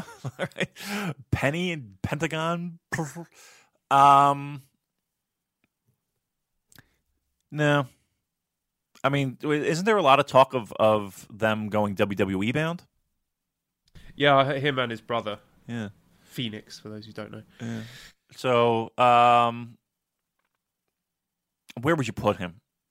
Right. I just said, yeah, let's sign Neville, but and where would you put him in just junior? I don't think you could put him as a junior. Look, would I like it? Sure, why not? Right? But do I think it's going to happen? No. I think if the rumors are true and the chatter is true, if he's going anywhere, which is not 100% from what I understand, but if he's going anywhere, he might do a little. Might do a little run with the old NXTers down there. Yeah, he seems a bit too extreme for WWE main roster. Mm-hmm. But we'll see on that. Question from Wilfred Watches Podcast. Which talent outside of Japan would Damon like to see? People was asking what Damon likes to see. No one ever asked what Joel wants to see. Would Damon like to see in NJPW next year? Why don't you answer, Joel? I mean, I think I don't want to, No, Wilfred Watches Podcast doesn't want to hear my take. He wants to hear Damon's take. That's okay. I think it's a joint one. I think he's. I think he means everyone. He's by Damon. He means all of us. What is he watching? By the way, what is Wilfred watching? He watches anything. He watches wrestling, and he does a podcast, a short podcast, giving thoughts about stuff. Okay. I mean. Is he watching the old stuff? He's affiliated with the Kings of Pro Wrestling podcast guys. Gotcha. Okay. All right. Well, maybe I'll listen to him listening to watching stuff. I don't know. Okay. What the fuck was this question again? What was this question? Which talent outside of Japan would Damon and Damon alone like to see in NJPW next year or the year after that? Walter. I'll go Walter. He just had a big match with Ishii, Rev Pro, that the boys from London attended. So, and that was good. I felt bad because they were sending me like 965,000 text messages. Like, see, I kid you not. So I went to that NXS show. It was great.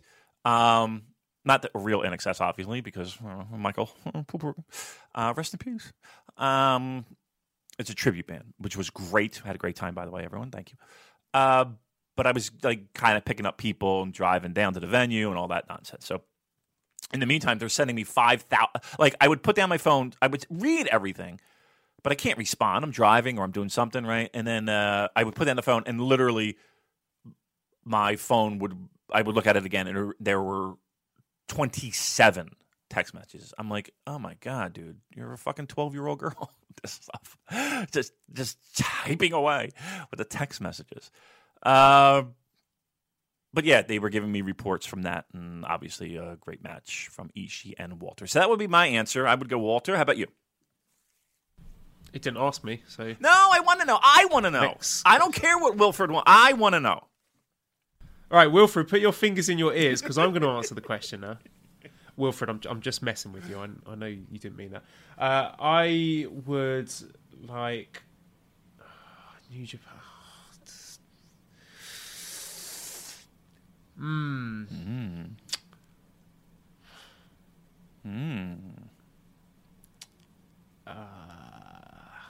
It's got to be just saving someone from the WWE dumpster fire. Okay. I'm just trying to think who it would be. Probably Bryan Danielson. Okay. I think he is in most need of being saved from that mess. Yeah, that's not a bad one. You'd be doing a public service right there. That's for sure. That's a good pick. I didn't even consider WWE people. Yeah, maybe Andrade Almas as well. Oh, yeah. It'd be cool to see him mixing up with Lij. Yeah, no CM Punk, huh? No. All right. There you go, Wilford. I don't know. He doesn't even count as a wrestler. When's the last time he wrestled a wrestling match?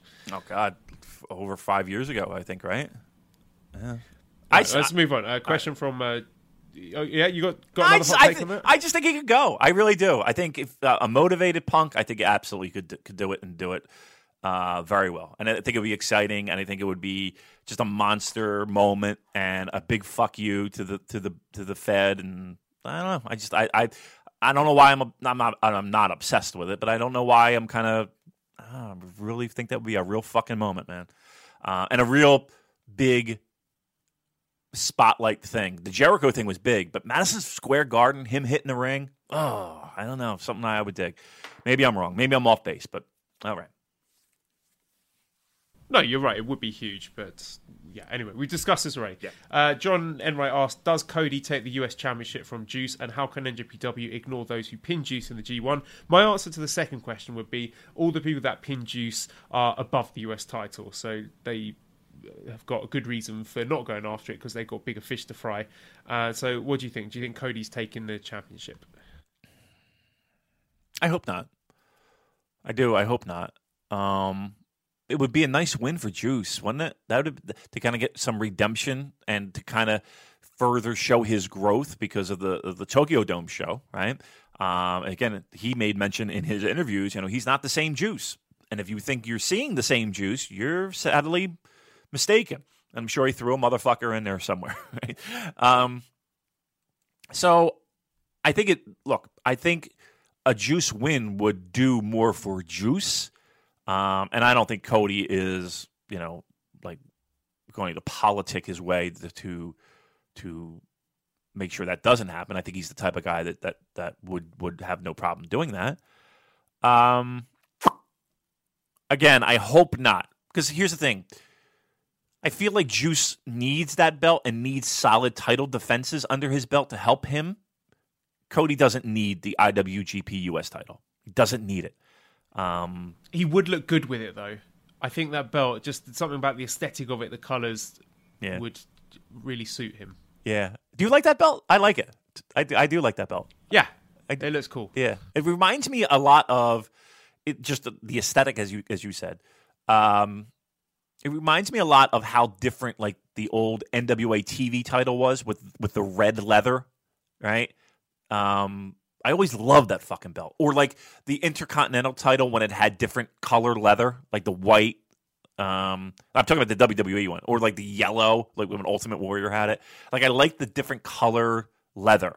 I don't know why. And I like the whiteness of the... I don't mean that in that way. You know what I mean? The whiteness and color of the Intercontinental title. I like that a lot too. So I don't know. There's something, but I do like the U.S. title a lot. I do. I like the look of it.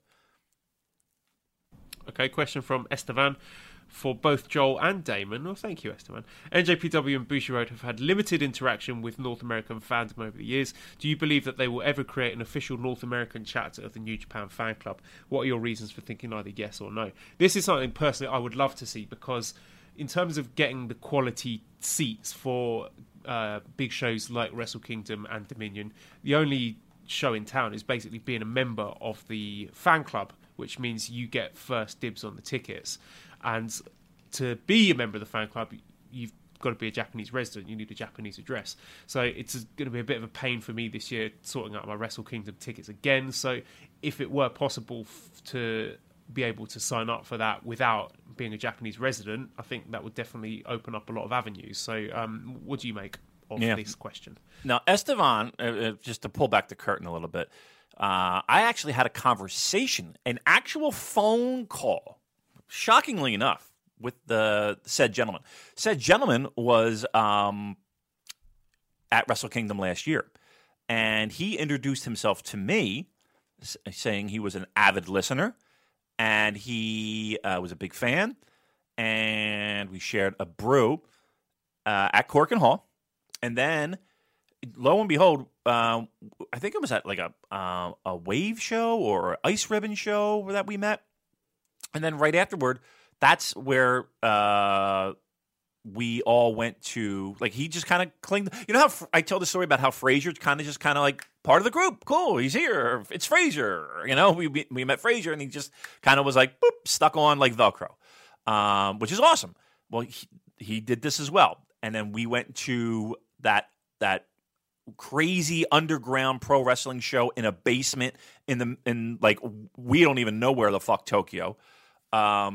But it was in a basement, and the ropes were chains, and there was like wrestling match, and then a comedian, and then a stripper, like a pole dancer, and then another match, and it was just craziness. And a bar, it was just like there's maybe 75 people at most in this. It was so much fun, we couldn't believe it.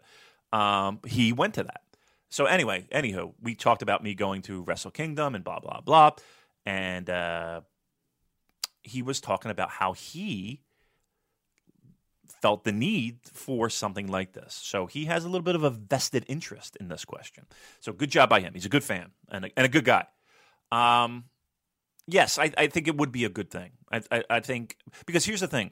To have one central location for the community – of New Japan Pro Wrestling is one important, right? Because even though we feel like we have that, right, with our little show, there are lots of other shows that have their own similar pockets. And there's people that listen to us, that listen to others, and the part of their community, and again, Reddit and everywhere. So there's all these little pockets of New Japan fandom that have been created. I like to think we're at the top of that, but that's all right. But there's all that. So to have someone hook me up with a Wrestle Kingdom ticket, please. Yeah. Come on, listen. If you need help, let me know. I'll see if I can make some contact. But understand that everybody is. So last year I ended up having to yeah. No, go ahead. I was waffling around making accounts with Lawson's, and I had to get my Japanese friend Saki to help me and use her address and stuff, and it was just massive pain in the arse. So it is. If someone can just be like, "Hey, Joel, I can get you a quality ticket for Wrestle Kingdom. This is how much it costs. I will shoot you over the money, and you get to sit next to me at Wrestle Kingdom." Bonus. You know what? That's a pretty great thing, actually. You know what? Maybe all right, let's do this. Let's see what kind of fandom we have out there. Let's see what our fans can help us with. Let's help Joel Wrestle Kingdom. Right? He's going to need a ticket. And two tickets, ideally, but I'd settle for one. Two tickets. Let's work for two.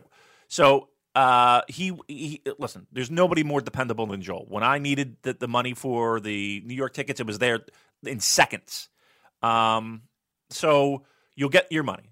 He'll take care of it. You get to sit next to him. That'd be fucking cool, right? Your Wrestle Kingdom sitting next to Joel be fucking hilariously great. You'll have a great time. So if there is anyone that can help him.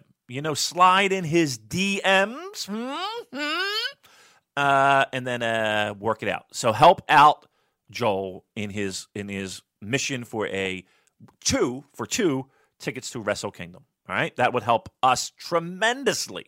Thank you. Okay, excellent. Got some questions from your man Joel in London, who has sent a lovely photograph of him and the Dominator, the Great O'Khan, and there's another gentleman here who I apologise, I don't know who it is. Maybe Tom. Maybe Tom Canning. Is he kind of, you know, a little loss of hair, a little no, maybe no. Yeah, very hunky. Yeah, that's probably very Tom. Three hunky men in this picture. Yeah, So the caption here: who should be the next challengers for the Never Trios title? So there's a lovely photo of Joel and Tom and the Great O'Khan here. And Joel also says, "Will Damon admit he was terribly wrong about the Dominator, the Great O'Khan?" No, I can't get into that. They were sending me pictures from he wrestled on this last show with Walter and Ishii. I think they saddled him with a really silly gimmick. It really isn't great. And again, it's like 2018 Killer Khan. Watch Killer Khan matches from like WWF circa 1983 and tell me that is not the same pro wrestling style as the great Ogun. You're wrong. He's amazing, and it's a great gimmick. Next question from Benji. Any thoughts on the upcoming Rev Pro TV tapings and British J Cup? So the British J Cup lineup is pretty good. We got Jushin Liger. Actually, am I looking at the right one here? No, I'm looking at last year's lineup. Oh no! Oh no! How embarrassing! Oh my goodness! Have you seen anything about the British J Cup? Okay, I've got it here. Okay, you got it. But the only thing that I've seen is Liger. So and I think David Starr, right? Yeah, okay. We've got Liger, Taguchi, Rocky Romero, Chris Ridgway, Kyle Fletcher, Sho, Yo, Curtis Chapman, El Fantasmo, Rich Swann, Tiger Mask, Bandido, Dean Allmark, Flamita, David Starr, and Kushida. That looks pretty damn good to me. That's fucking good. I mean, that's really fucking good. You mean to tell me that place isn't going to be sold out and rocking? That's good stuff. Yeah, I'm digging that show right there. Cool. Me too. So if you are a British listener, get yourself down to the Bowlers Exhibition Centre in Manchester on September the 8th, because it's going to be really great. Yeah, and then go to go to Salford Lads Club, right? You got to take your picture in front of that for the Smiths. You know, come on, that's a Manchester thing, right? And then you can go at Liam and Noel Gallagher's house, like his mom's house. Still lives there. Peg lives there, right? And then you can go behind a little bit where they did the Shaker Maker video in the alley where they did the famous album cover for Definitely Maybe. The house is still there. You can go around the back and go in the alleyway. You can go in the bridge, Joy Division Bridge, right there, right? I did the whole music tour in Manchester. It's fucking great. But you went to the Gallagher's mum's house, yeah. Did you go inside the house? No. So, okay. No, I didn't like knocking the door. No, but I went to Morrissey's house too. Like Morris, the house that Morrissey grew up in. Went to that fucking house. So it was a tour, and the guy who ran the tour was the drummer for a band called Inspiral Carpets, but he passed away recently. I think he committed suicide. I think, But he was a great guy, and it really fucking like I was in Bali at the time when I got news. I was like, oh, what the fuck? Yeah, so he did a music tour, and you would go to all these different stops. He would drive you around, and you would go to Morrissey's house that he grew up in, and you would go to again the Gallagher's house, right, where the mom still lives, and you would go to Salford Lads Club, where the famous. Picture of the Smiths out in front. That was one of those crazy moments of life where I was just like, holy fuck, I can't believe I'm here. And all kinds of different other stops. And then that same day, I had a tour of Old Trafford. And later that night, I had a tour. I know, but wait. And then later, but I had a beat. You know what I mean? Like I don't necessarily support them, but I felt like, oh my god, when am I ever going to be here again? I got to do that. But then I did. You literally support them financially. You paid for a ticket. You gave them your money. I did. Supported them. I guess you got a good point. But yeah, walked. You get to walk on the pitch. You get the, and then then later. Did you take a shit on the pitch? I did not. I did not. But then I had to. Then I went to was it Etihad Stadium? That's what it's called for City, right? Boo. Oh, double boo! All right, more boos. Well, I'm in Manchester. Where the fuck? I gotta see these things, right? And there you go. But during that same trip, I went to Arsenal Stadium. What is that called? Is that what's the name of that fucking Emirates? Stadium. I'll let you off then. I did go there. Yeah, I did go there. Good man. I'm not. Whatever. I'm not. But I was in, like I said, when am I ever going to be in Manchester? So literally, it was like a one-day thing where I did 900 things and then took the train back to London that night. Just because, when was I ever going to be there? So it was great. I had a good time. Excellent. Question from Sandre the Giant. How long before we get a rematch of Nakanishi and Nagata from last year? Because that match was awesome. Let's pump the brakes there. Awesome. It was surprisingly good. When would we get that rematch? I mean, who knows? Stick it on a Lionsgate project. Yeah. Whatever those shows are called, I'll be down with it. Yeah, that's fine. Yeah. I mean, I really, that of all things you want to be excited about, that's what you're going to be excited about. It was good, don't get me wrong. And again, surprisingly good at considering who was in the ring, and Nakanishi and all that. But yeah, put it on a Lions Gate Pride show. And yeah, well, that'd be fine. No problem. Okay, question from Aaron who says, how Okada's redemption at Champion Naito at Wrestle Kingdom is good/bad for LIJ fans. Can't really make sense of that. Maybe you can. And conjecture on if, with a healthy Shibata, this was earmarked as his year as G1 champion. Hard to say. Hard to say about the Shibata. I mean, he was on fire prior to that injury. You know, even though he came up short in the title match, but you would figure that he would be in the mix for a lot of the top spots. Yeah, that injury was again devastating on multiple levels. But you know, it's hard to say that this would have been a year for that. No, I don't understand the LIJ question, so maybe... All right, next then.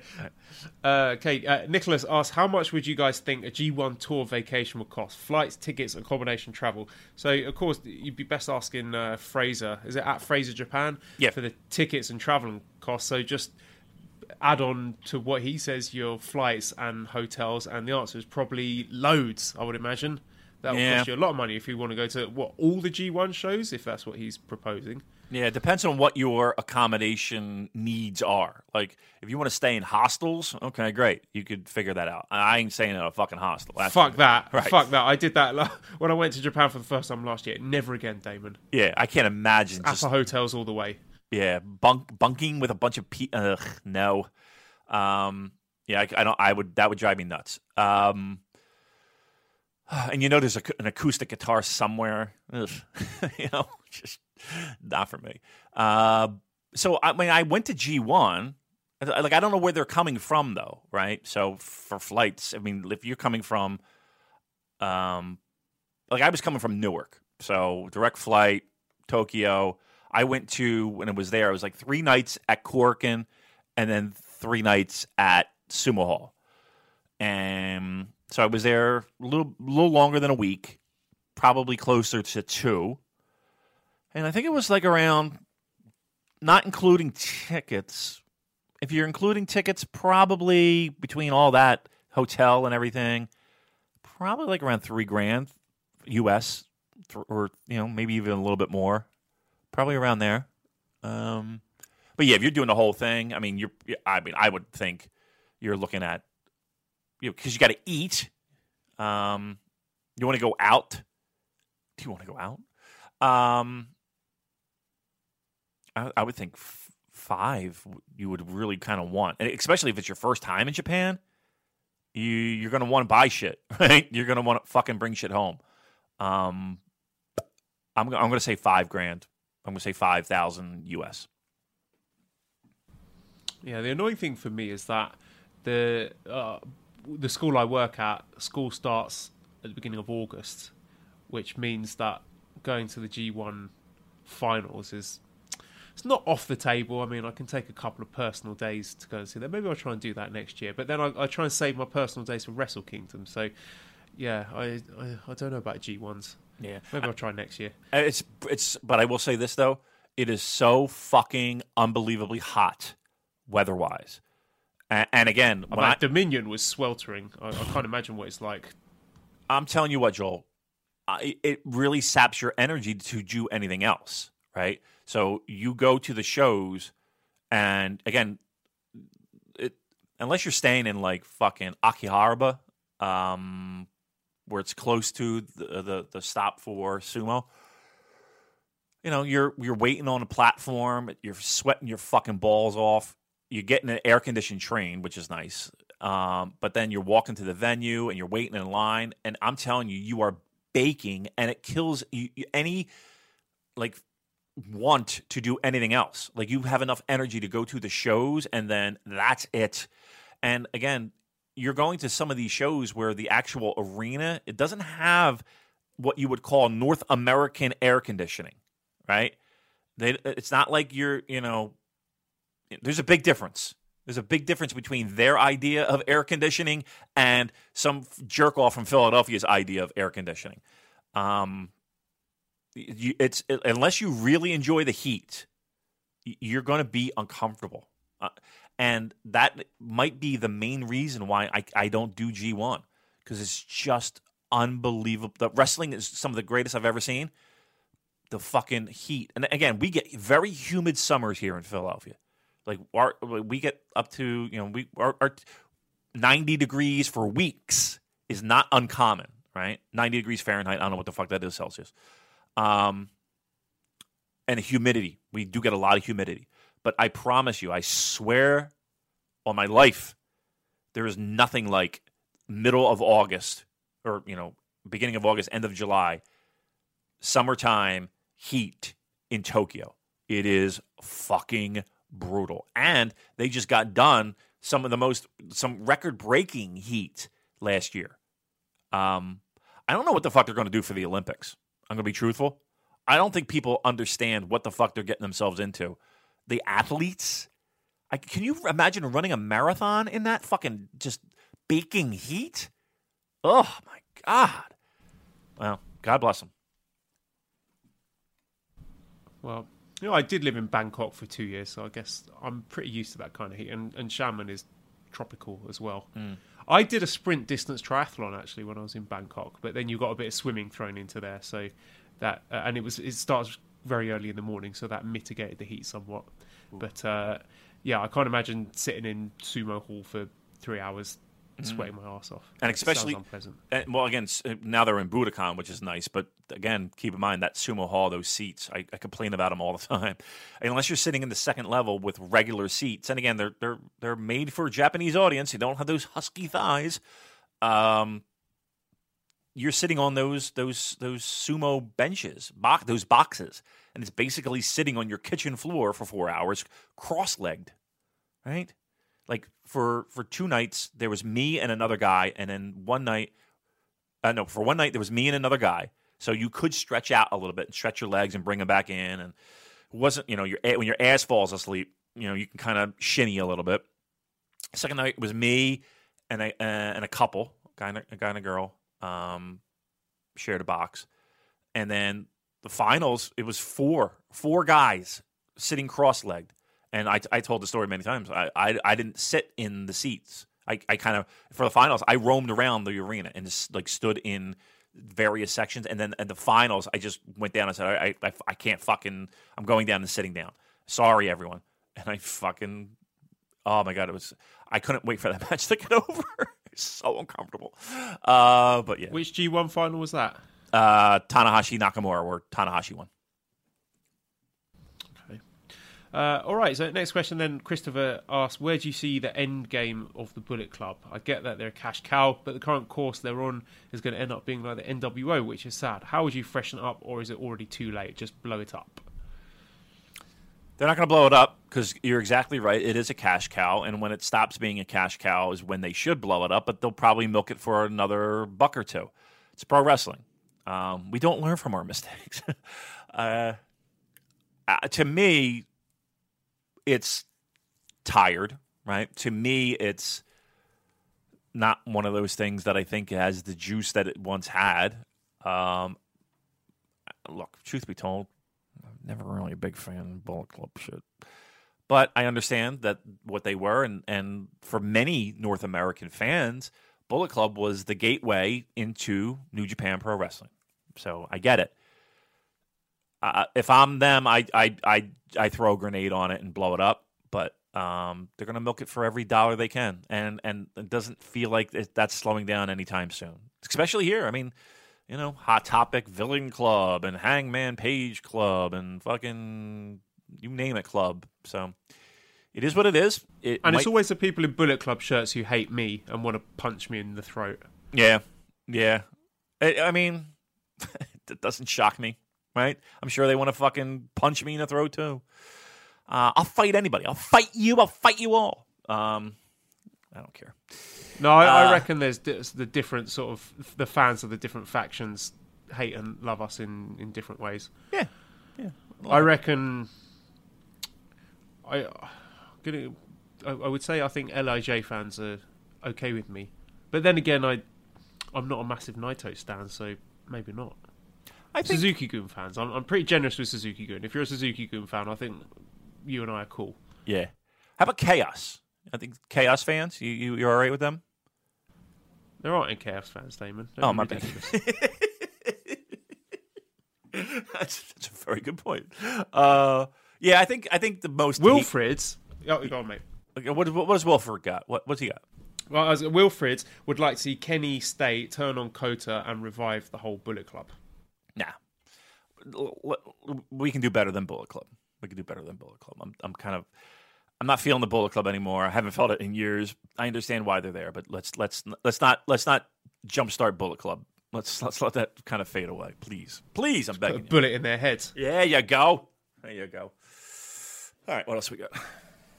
Patrick says, with Hiromu sidelined, do you think NJPW would look to add a new member to LIJ to fill them out while he recovers? I would say no. I don't think you should mess around with LIJ. I think it is very nicely balanced as it is. I agree. And I think adding someone would be cheapening it and cheapening Hiromu's absence. I agree 100% with that. The dynamic of the group is solid. It feels like a gang. Like it feels like a you know, it feels like your favorite pop group, right? I like Simon and I like John, you know, like the Spice Girls of right. NJPW. It really.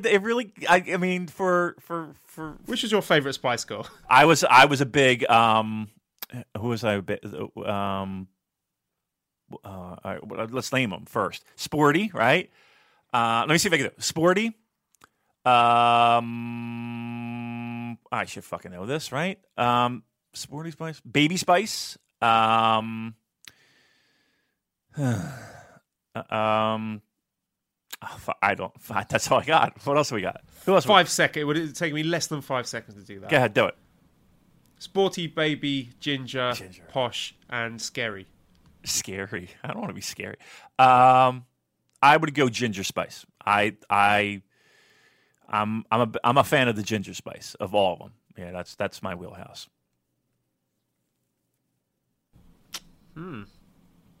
I don't know which, but I went through phases when I was a young lad. Yeah, I was well into the Spice Girls. I loved them really when I was little. What's your favorite? Yeah. What's your favorite song? Because I got mine.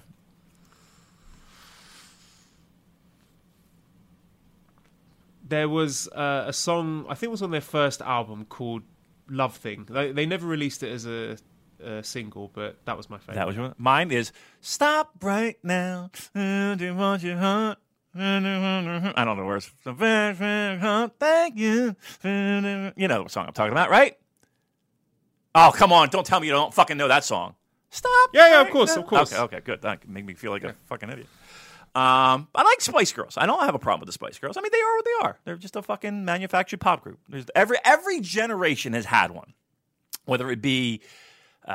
You know, your Monkeys or your, you know, New Kids on the Block or your fucking NSYNC. You know, they're all every generation needs a good solid poppy thing that the kids can listen to. So I got no problem with that. I know what it is.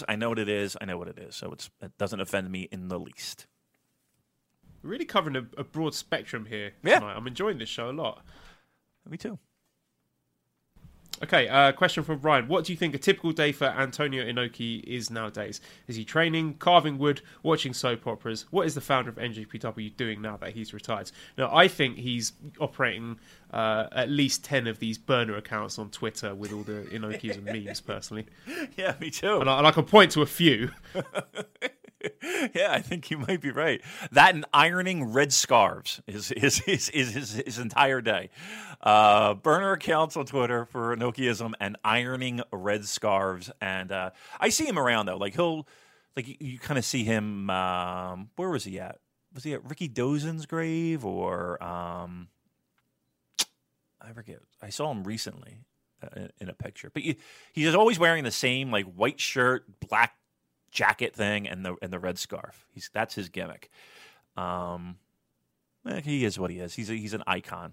And there was no one bigger in the 80s. And he helped make him that way. he made himself a star. The old Dusty Rhodes theory. So, all right, good for him. Nathan asks, any confirmation if there'll be a junior tag league this year? I'd love to see ACH and Dragon Lee back in New Japan, as well as Volador Jr. Now, I think they do a junior tag tournament towards the end of the year, leading into Power Struggle, if I'm not mistaken. So I would assume they do the same again this year. Yeah. Which, I guess there's some space there for some interesting new teams. I wonder if your man Flip Gordon's going to be back. Maybe, Flip ACH, that could be a fun little team. What do you say to the junior tag action towards the end of the year? It's fine. I think they definitely will have it. I don't see why not. And all the names that they mentioned would certainly get at least an invitation, right? Depending upon their schedule. I think ACH is definitely one of those people who likes to be brought in during those times. I think Flip would probably be on that list as well. Volador, absolutely. Junior would be on that list, that short list. So, yeah, I mean, I don't see why they wouldn't. It's a decent enough time. Gives people something to do, something to look forward to in a little bit of a dry area. So, yeah, no problem. The Boat says, do you think there's a way to convince wrestlers to join NJPW instead of the evil Fed? I guess this just comes down to financial security versus creative freedom. Although I think there's something to be said for the very grueling lifestyle and schedule of working for the WWE main roster where you're on the road most of the year, and that really takes a toll on you physically, despite the comparisons you might make about the differences in the in-ring style. With New Japan, you have a grueling tour, but then you get a lot of time off and you can go back and see your family or whatever. So I guess those are the main factors really, about how much you're getting paid, how much creative freedom you want, and how much time are you happy to spend on the road away from your family. Right. And it also depends a lot on like what you were exposed to and what you feel pro wrestling is, right? So to me, it feels like more people were exposed to a WWE product in Great Britain than, say, maybe somebody else, right? So, for years and years and years, WWE was the end goal for so many people, because really that was the only viable option that you had to really make solid money, right? And again, it depends on what your definition of solid money is. I mean, enough to be comfortable, enough to be super rich, enough to be whatever. But at the end of the day, the minute you arrive on Raw or SmackDown or any of the WWE product, you're instantly more famous than you ever were before, right? That's the honest to God truth. And even to this day, that might be the case. Now, that probably is the case, and it is the case. You can't deny that. That being said, again, for the first time, it feels like there's a viable number two option, right? And hopefully that and then when we talk about helping pro wrestling and helping other promotions and keeping places alive and being viable options for people, that's important. It's not good to have just one company sitting at the top of the mountain writing checks. That doesn't do anything for the good of everyone. And again, they don't care about anybody else. They care about their company and their profits and their stockholders, and rightfully so. I mean, that's called running a business. But as a pro wrestling fan, I would think that you would want more options for more wrestlers so that yeah, they aren't forced to be, okay, WWE it is, and I've spent 10 years developing who I am and what I am, and I'm going to put that all into creative control over, you know. Again, a lot of the things I see and a lot of feedback I get, and again, this feels like we've talked about a lot of WWE stuff. And again, the positives of NXT are there are positives. It's really a great product on these big shows. I really do feel that. The negative is that you don't want people to graduate, right? The graduation of people coming from NXT to WWE is almost like a death toll, or whatever it's called. It's not a positive thing, because if you invest in a character or if you invest in a wrestler, and then they get moved to the big show, it's almost like, fuck, they're gonna fuck it up, right? I mean, that's my feeling, and that's kind of the feedback I'm hearing. So anyway, my little rant there is, listen, we're finally getting a second option for people that they can make money. Not everyone's going to be Bucks. Not everyone's going to be Kenny Omega, who have a wonderful opportunity ahead of them to go to the highest bidder, and they're going to make plenty of money, and good for them. But having a number two option that is in competition is a good thing for everyone. Agree. Monopolies in general are bad. Okay, question from Corey. And I'm going to ask you this question, then I'm going to go for a wee. So right.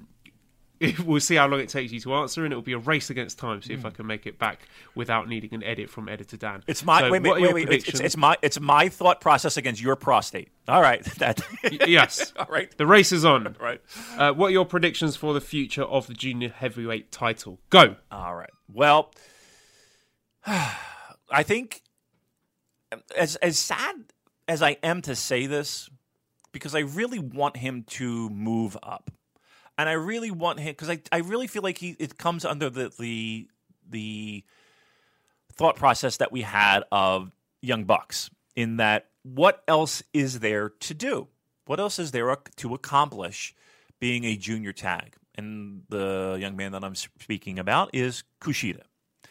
So to me, in Hiromu's absence, I feel like this is back to Kushida's game. I would have loved to have seen him move up, never title, intercontinental title, even tag belts. To start. I would have no problem with him winning the U.S. title. He spends more time in Ring of Honor than he does anywhere else. It feels like, aside from New Japan, of course. Do I think there's going to be a tournament? Do I think there's going to be a G1-esque kind of thing where we decide a new champion? No, I don't. I think it's going to be a number one contenders. It's odd. Number one contenders, guys. Number one contenders match. Tupperware is the number one container. No, see, I agree.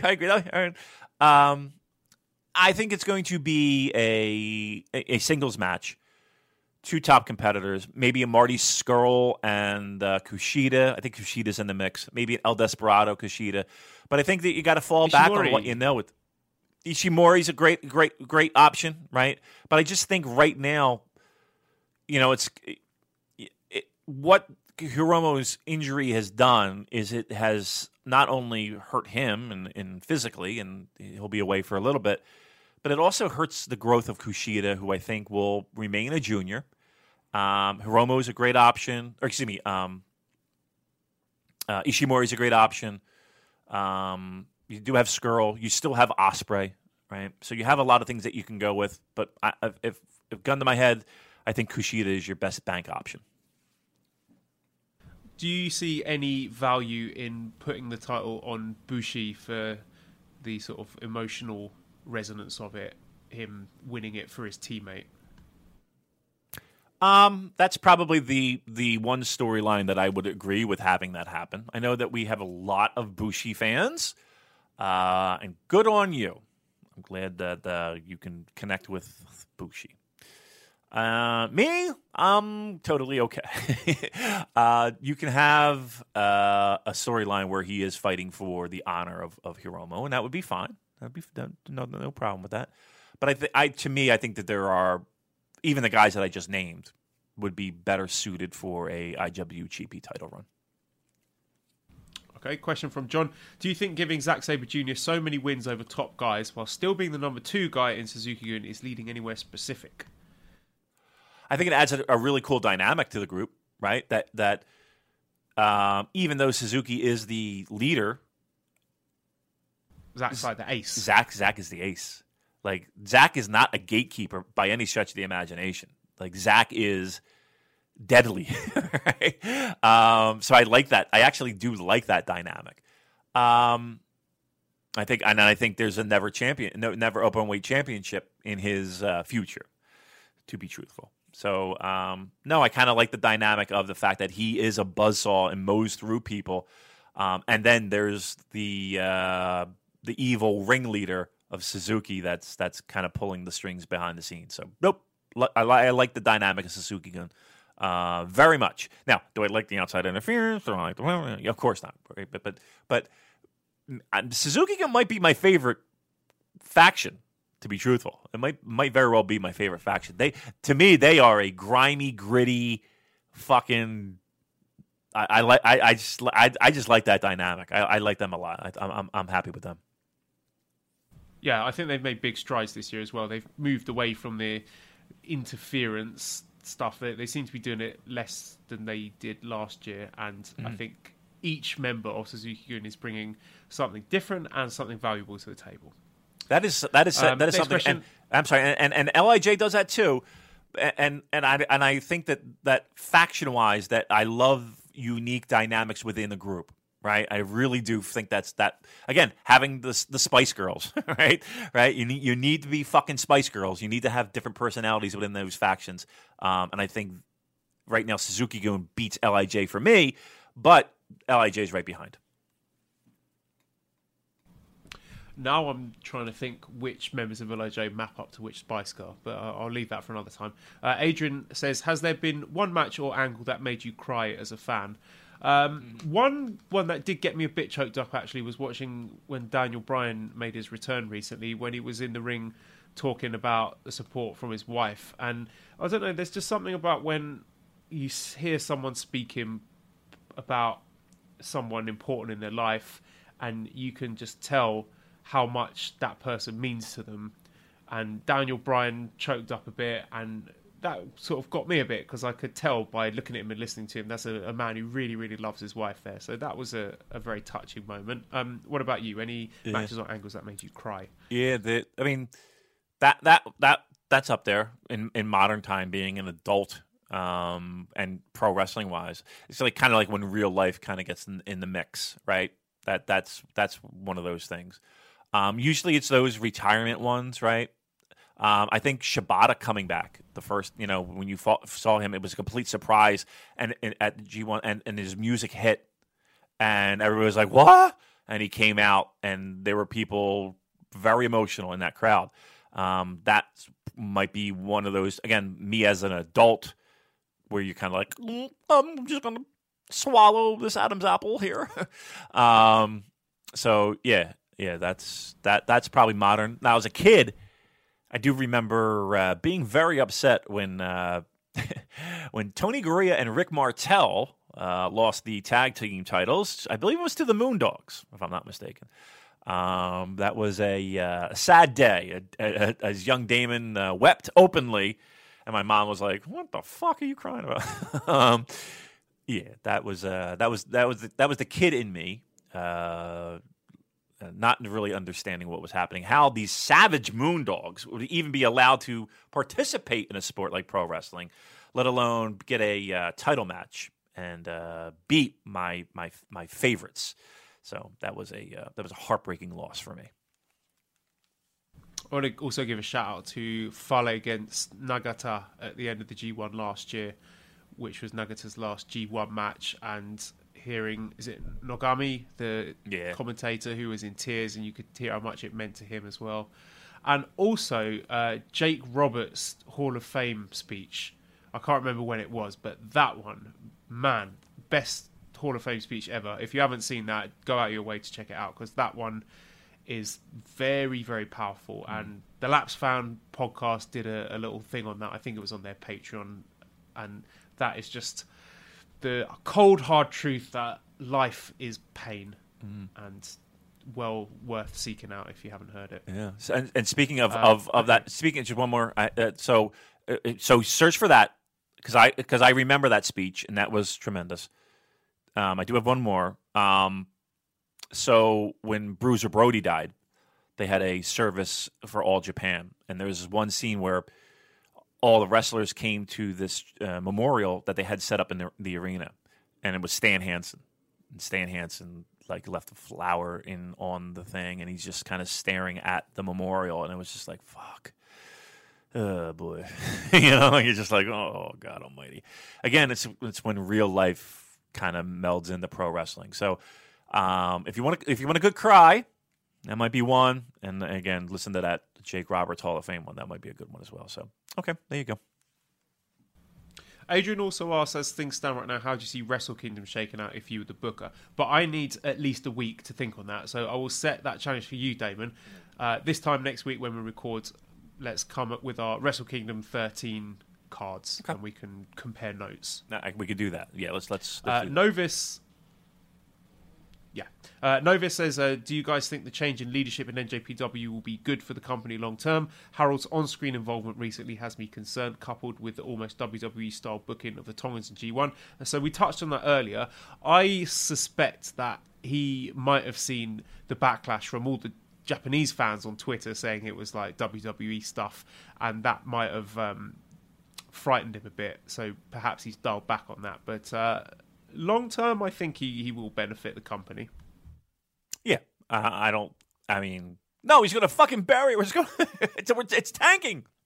Yeah, I mean, I think the jury is still out. Look, under his watchful eye and his leadership, we got a sold out Madison Square Garden. So and revenues are high and business is good. That's so. I get where people kind of hand wave that kind of stuff. I want to watch wrestling just to watch wrestling and have fun. I get it. I understand. But there is a business behind it, and a lot of people find it interesting, myself included. I do find that stuff interesting.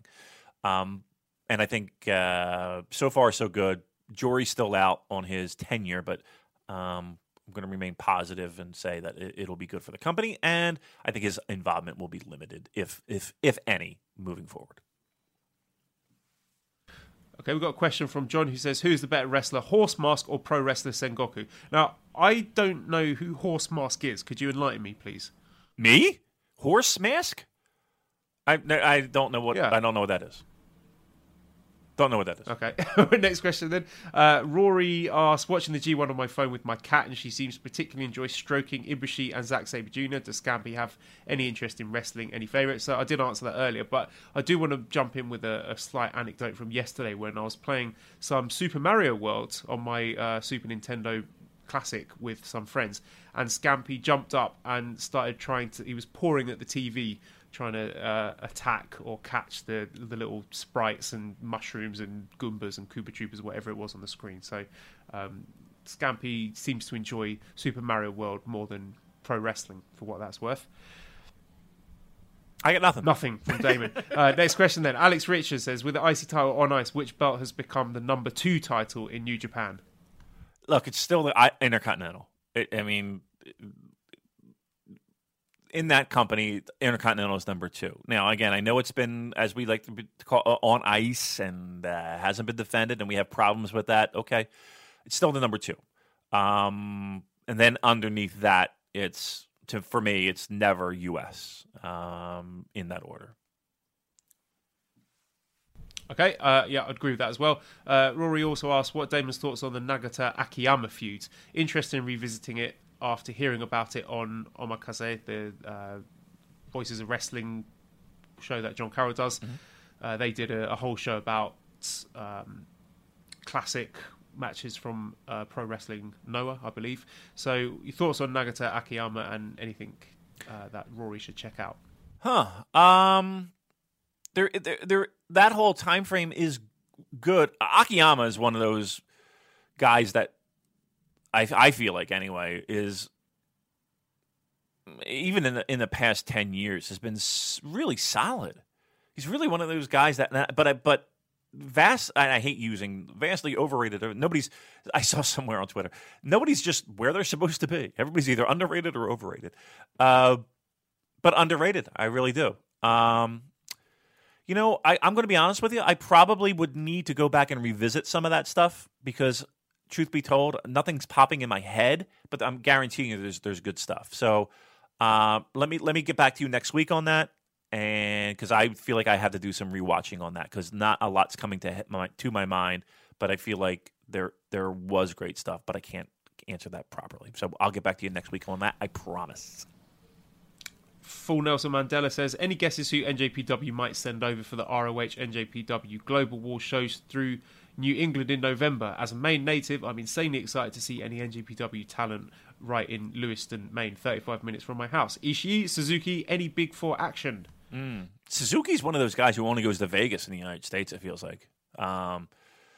He goes to the UK a lot, but he doesn't really do anything here. Like those Ring of Honor tours. Like I never saw, he was never on any of the previous ones that I went to, New York or Philly or anything like that. I think it's a guarantee you'll see Kushida, right? He seems to always be on these shows. I think you'll see, again, if you could. LIJ, they always go over there. Yep. I think you're right there. I don't think you'll see a Nagata. I don't think you'll see a Juice. I don't think you will.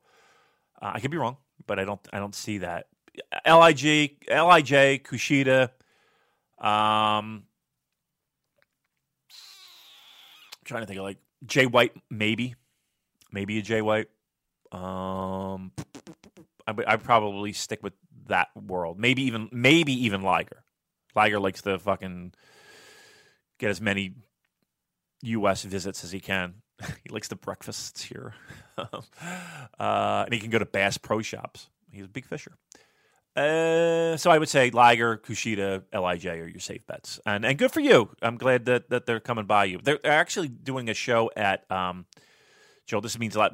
The Toronto Maple Leafs are my favorite hockey team, and I think they're doing a show at. So they play at an arena, new modern arena, the Air Canada. Well, that's not even Rogers Centre. It's now. It was the Air Canada Centre. But before they used to play at a building, historic, old as dirt, Maple Leaf Gardens. And they're doing a show. Ring of Honor and New Japan are doing a show at that old venue. It's been remodeled and everything, but it's the old Maple Leaf Gardens. And I'm like, oh, fuck, how great would it be to go up there to see a show in Maple Leaf Gardens? I'm really strongly trying to think, all right, it's a 12-hour drive. It's this. Because I've done it before. I've driven to Toronto a few times. I'm thinking about doing that one, just to fucking do that. That might be fun. So maybe Damon will take a ride up to Toronto and make that happen for us. All right? Cool. Tom Talk Stuff says, outside of the Big Four, Omega, Naito, Tanahashi, Okada, who is likely to have an IWGP Heavyweight Championship reign next? I would personally have said Ibushi, but I'm not so sure now that he did not win the G1 Climax. Yeah, I think that was the opportunity, right? I mean, truth be told, I don't think that there's anybody that we haven't... top four is a top four for a reason. And if there's going to be a title change, it's going to be one of those guys. It's not going to be an Ishii. It's not going to be a, Godo. It's not going to be a fucking, It's going to be one of those four guys. We again, not everybody can be that guy. And even though I thought Ibushi's time, it could possibly be. Not that he would win it, but he would challenge in a big venue. I still think that's going to happen. But when, I'm a little shaky on. But if it's going to be a title change, it's going to be one of those top four guys. Yeah, but the question is who will be the first person outside of those Big Four to win it? None of them. What, so no one is going to win the IWGP heavyweight title ever again? No. Well, I don't know. I mean, but I don't think it's any of those, like, in current modern-day New Japan. I mean, who are they grooming? I mean, do you think Juice? Do you think Hangman Page? Do you think... Sanada? I don't think he is. I really don't. So I know people are going to be like, fuck you. Really? So you think there's no one on the current roster who's going to win it in the future? No, I don't. I mean, what about Young Lions? That's what I'm saying. Like, so, yeah, it'll be like one of those, or maybe even like a show or a yeah. He's too short. He's not winning it. He's not winning it. All right, but I mean, listen, it's amazing things what happens when you hit the weight room, and unbelievable. No, I don't think it's any of the current people right now are IWGP heavyweight champion. What if Shibata comes back?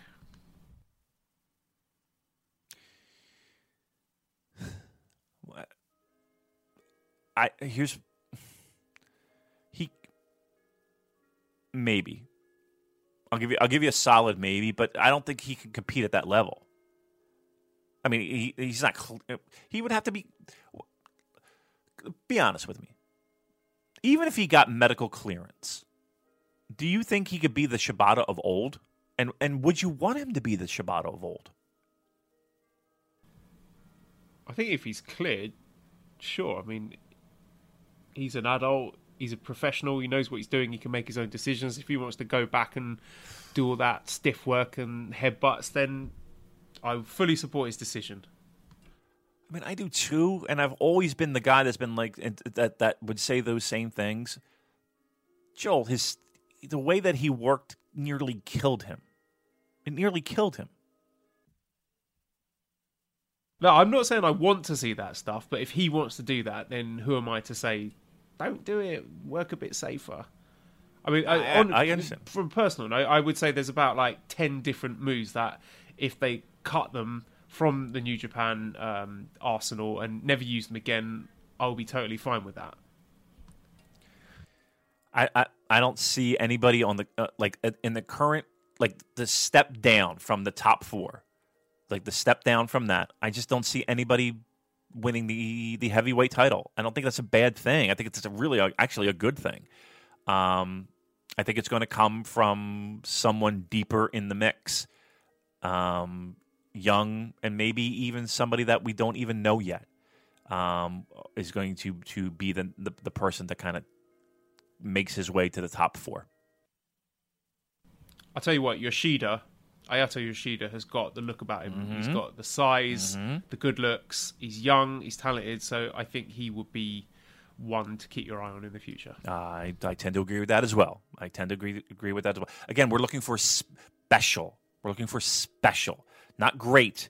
We're looking for special. And unless somebody really catches fire. Now, again, unless somebody really catches fire. Like again, Kenny Omega. I mean, Kenny Omega was brought in not to be a junior. We know that, right?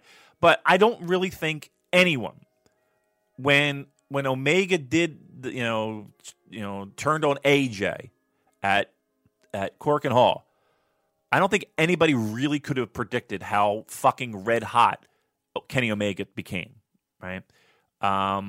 So, again, could they do that with somebody else? Yes. But what I'm saying right now is that I just don't see anybody else taking that. I just don't. Could they do it with somebody? Of course. But, again, magic in a bottle has to occur, and Kenny Omega had that and did that and made the most of the situation. But, I think we're looking at Young Lions first. Okay. Ryan says, I'm going to Japan for the first time for Wrestle Kingdom next year. What's the must-do list for first timers going to Tokyo? I'll be there roughly a week. So I would say eat lots of tuna sushi, because the tuna in Japan is mind-blowingly good. Visit to Shinjuku Gyoen, if I'm pronouncing that correctly. The big park in the middle of the city is very, very beautiful. Mm-hmm. Have lots of drinks from the vending machines, eat lots of crisps from 7-Eleven. What else? Go for a drink in the Golden Guy district, where there's all those interesting little themed bars. Damon, anything else that you would recommend for a first timer in Tokyo? My advice would be this: go with an open mind, an open palate, and be on your best behavior. Right? And what do I mean by that? Well, one, explore all the different foods, eat things that you might not be familiar with, eat things that you might not necessarily gravitate to. The good news is that many places know that you're a Westerner, and you'll have a little bit of a deer in a headlight look, and we'll give you an English menu. You'd be surprised. The beef is tremendous, so any type of steak will be unbelievable. I'm not even saying like the expensive cuts. I'm saying just regular bare bones stuff. Great. The sushi again. Did I tell you I went to Kobe during my Dominion trip? No. Did you? Yeah, we went to Kobe. We had Kobe beef, and oh my god, damn! It's just it ruined me. Yeah, it was just mind-blowingly delicious. I can't go back to normal steak after that. Yeah, I had I forget where it was, but yeah, I think it was Kobe, but not in Kobe, but like Kobe cut or steak or whatever. And yeah, but even like steak that I didn't even know was what kind of cut it was just fucking tremendous, like just unbelievable. I went into again. This was during the G1, and it was so fucking hot, and I was just looking for some place to go. But you know me, I'm fucking terrible, and I'm like I feel awkward in every fucking situation. So I had to go in this place alone. I'm like, oh fuck. So I kind of went into a place that kind of looked a little bit Western style, which is a mistake. Don't fucking do that dumb trap that I do. Go explore, go into crazy tiny places. But I know how people are, so I can't fault you for not. But it was like a bar-y kind of place, and I went in. Oh, of course, all Japanese, but I was just like, all right, what am I going to do? And they gave me an English menu, which was very nice. They also had.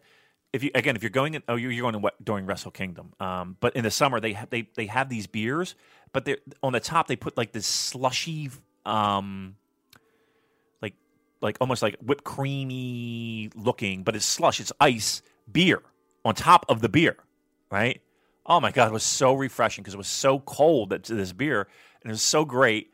That was great. But again, my advice: the cheapest run-of-the-mill sushi is tremendous sushi.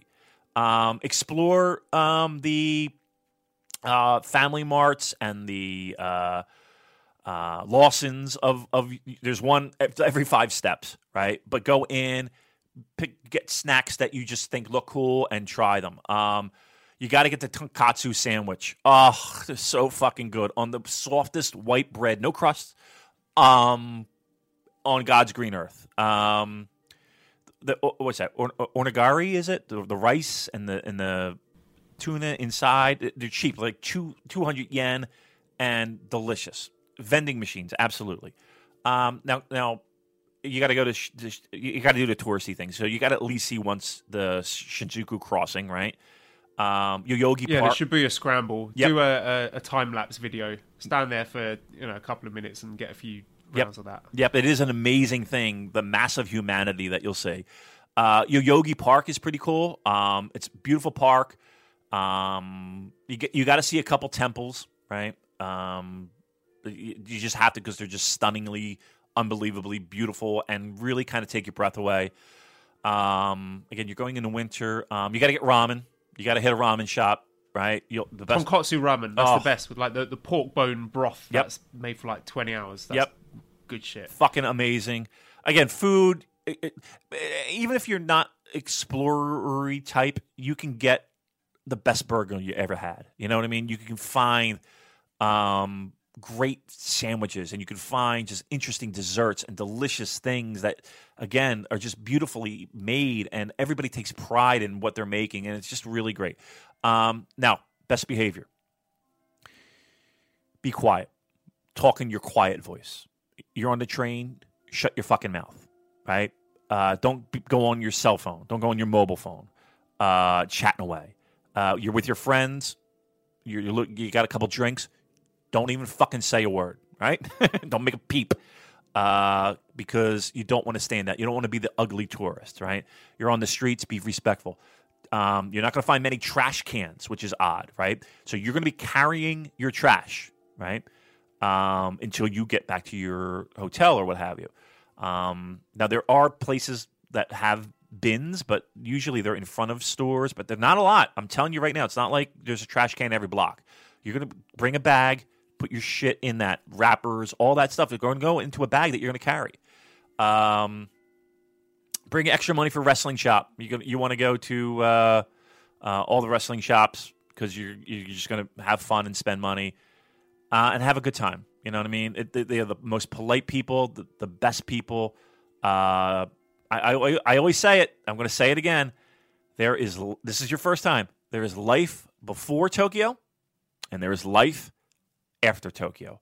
And I promise you, the minute that trip ends for you, and you're at Narita or wherever you're flying back, you in your mind are going to be saying to yourself, "How in the fuck can I make it to get back here?" I promise you. Anybody who goes once almost always goes twice. I'm going to throw in a few more suggestions. Eat some yakitori. Go to a smoky little yakitori bar and eat all the weird shit. You know, the heart, the liver, the spleen, the diaphragm, the tongue, colon, rectal, whatever they got on the menu. Just try it all. Drink lots of strong zeros. Yes. Don't drink too many before you go to the show, though. Go and eat some kaiten sushi with the conveyor belt stuff. That's a lot of fun. Just go and eat in the little cafes, like, you know, where the salarymen eat, where you order your food on the machine, because they're excellent. I did a day trip to Kamakura to see the big Buddha thing there. That was really cool. And I'm just scrolling through my photos here. Yeah. I had the drinks vending machines are great because you can get the hot drinks from there as well. So it will be cold then. So enjoy some hot coffee, some hot soup you can get from the vending machines, little tins of soup, which are great as well. Nakano Broadway is really cool. You go to the upper floors there, you can see all the geeky stuff, the little models and figurines and things like that. Is it Akihabara where there's all like the game stuff, the arcades and stuff? There's a really cool retro game shop called, I think it's called Super Potato, which has got 5 floors of all retro gaming stuff and memorabilia and a little arcade in there. That's really cool. Our friend Saki took us to a place, I think it was called Taito, Taito, which was really cool. It was quite quiet, all sort of suburban, out of the way, but had a really nice sort of rustic charm to it. And buy some Gashapon toys, the little vending machines where you can get the toys out, like what Ryu Hazuki does in Shenmue. So, and eat yakiniku, the barbecue meat grill thing on your table. And there's probably more stuff, but that's all that's coming to mind so far. I mean, look. Again, it's my favorite city in the world. There's so much to do. I'm actually scrolling through my pictures now, and one of the most depressing things is when you're in Narita and you checked in and you're going through the first round of security.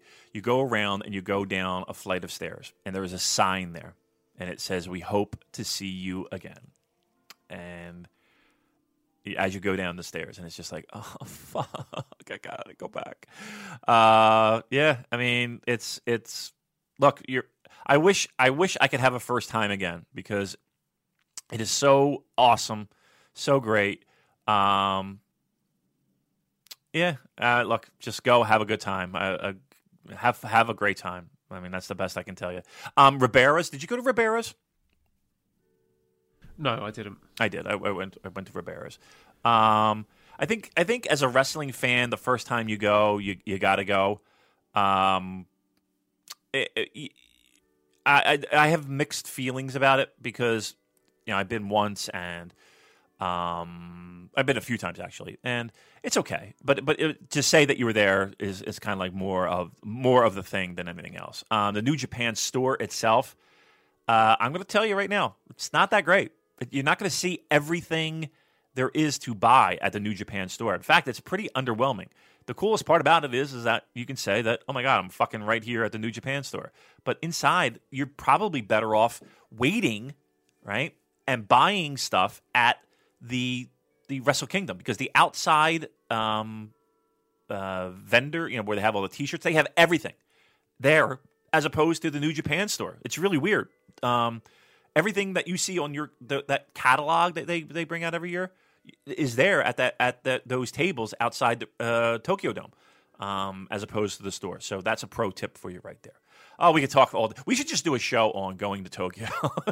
We really could do that, Damon. Yeah, I mean, maybe no problem. Maybe we could talk about that for hours. Maybe we do that because as we get closer to Wrestle Kingdom, I'm sure there's going to be first timers and second timers, and and as many pro tips as we can fucking give you. Maybe that would be a great show.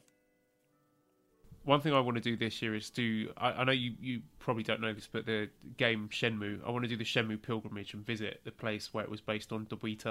I don't know if I'll be able to talk my wife into that, because I think that might be one geek step too far for her. But if there's any other Shenmue fans making their way to Wrestle Kingdom, then let me know. Maybe we can go and do that geeky shit together. There you go. Okay, so other questions then.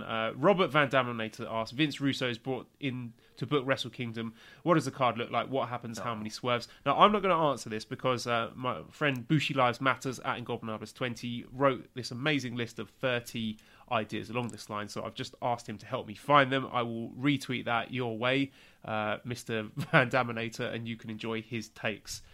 Other questions here. Greatest living American author, Luke Stack, says, everyone's wondering about Omega, Bucks possibly leaving for WWE. My new fear is that Okada will, since he likes to watch a gorilla position each time he visits. When his contract is up, or is he simply paranoid? I can't see Okada going to WWE. Neither can I. But I said the same thing about Nakamura, to be truthful.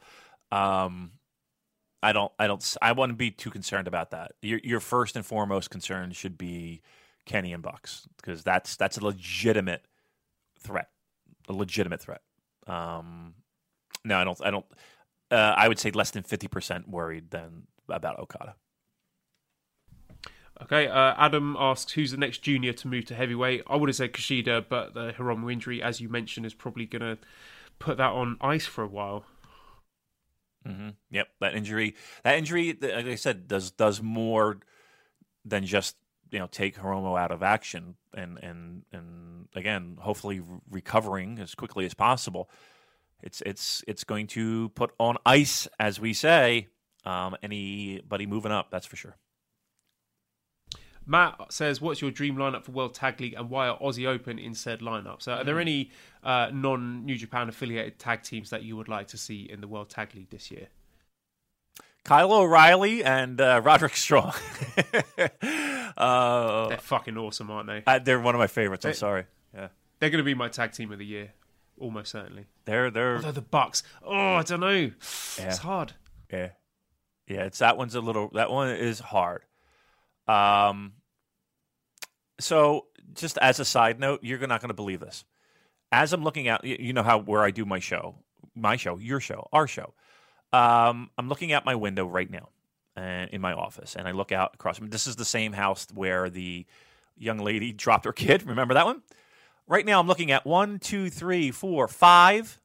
wild turkeys walking across this woman's lawn right now.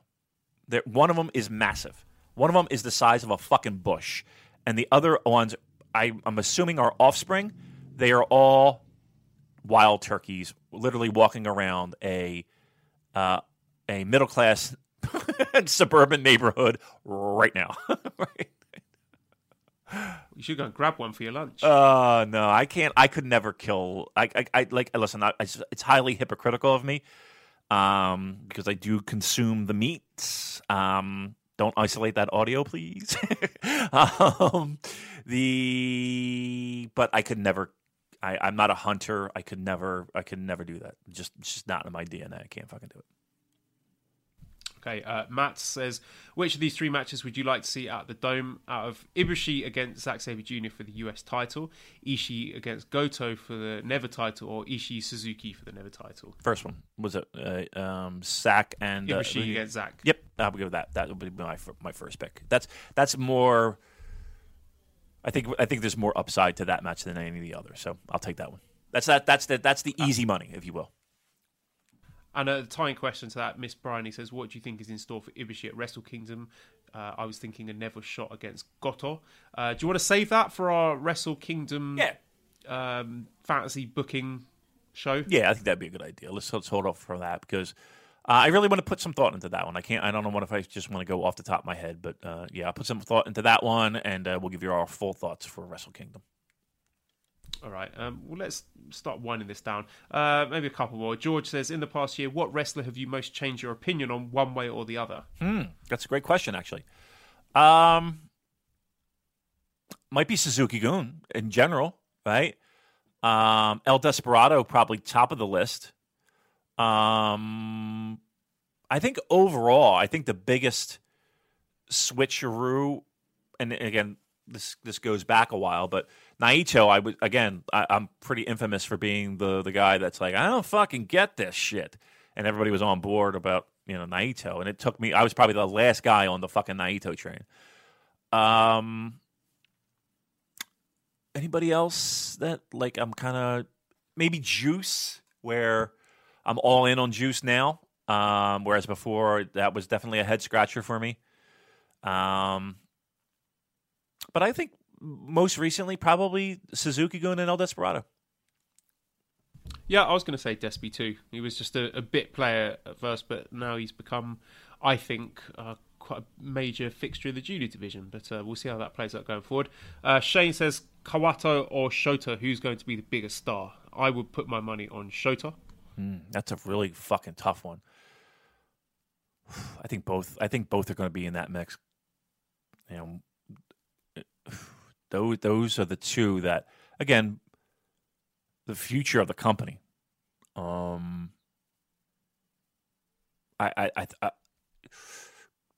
hard to say now. Flip a coin, and I don't think you're going to go wrong with either one. I know that's a real fucking hot take, but I truly believe you could go either way, and I don't think we're going to have a problem with either one of them. I think both of them are going to be really high up in that mix. So, lots of good things to look forward to there. Okay, well, we're rapidly approaching the 3-hour mark, so let's stick a pin in it there. Damon, any last words you want to say before we get out of here? I will say this. These are like, I always go into these shows with a little bit of, how are we going to fucking pull this one off, right? But I love the fact that it's a mixed bag of shit, right? Right? It's a mixed bag. I love that. Don't call it shit. That's shit. Sort of a mixed bag of nice things. It is. But here's the thing. A multi-pack of different flavors, Strong Zeros. That's exactly what this is. Or a multi-pack of Walker's Crisps. Yep. That's exactly. Okay, let's go that. Shit was not really, like, I meant shit just as stuff, not as in terrible stuff. But they always wind up being some of my favorite shows. Now, I'm sure we get feedback of, what the fuck? They're never talking. But it is what it is. I enjoy doing these shows. Thank you. Again, it was all about you, the listeners, who supplied all these questions. So we definitely appreciate everyone for taking the time, giving us your question and letting us give you our opinion. So I do have one thing that I failed to mention a few times. So I'm going to go mention this right now. All In is September 1st, right? So everyone's looking forward to All In.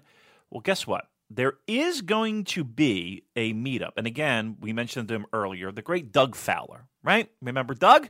Doug from Reddit and the moderator there. Well, there is going to be a meetup, right?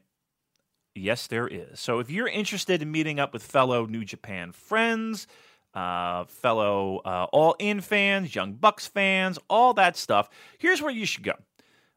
There's a post on Squared Circle, Reddit Squared Circle, Squared Circle meetup inside Chicago, of course, where it is. And there is a post there. Here's where it is. It's Friday, August 31st. And it's immediately following the AAW show. So that's at the Emporium in Logan Square. Again, get there on Friday. It's always a great time. We had our meetup in Long Beach. It was such a fucking blast. There's going to be a ton of people. So please check it out. If you're going All In, check out that meetup. Doug Fowler, I'm finally getting to this. So I know you're going to kill me, but it is there. Again, the Friday before the All-In show, go to Squared Circle, the Facebook, get all the details there, but it should be a fun time. I know there'll be some Voices of Wrestling people there as well, so fun times had by all-in meetup, Squared Circle, check out the pin post, and have a great time, kids. Why don't you? Excellent. I'm very envious that I'm going to be missing out on that. So it just remains for me to say, please do have a look at our Discords group. I think the link will be up. I think it's pinned to the Twitter page. So if you fancy joining in and chatting to us, then you can do that. Big thank you to editor Dan, although I don't think he's got anything to edit in this one, does he? Oh. So please visit his YouTube channel, 219 Films, in spite of him not having as much to do as he usually does this time. And please subscribe to the Voices of Wrestling Podcast Network. Give us a 5-snake review on iTunes. If you write a funny review, we'll read it out on air. Follow us on Twitter at the Super J Casts. Thank you everybody for listening, and goodbye.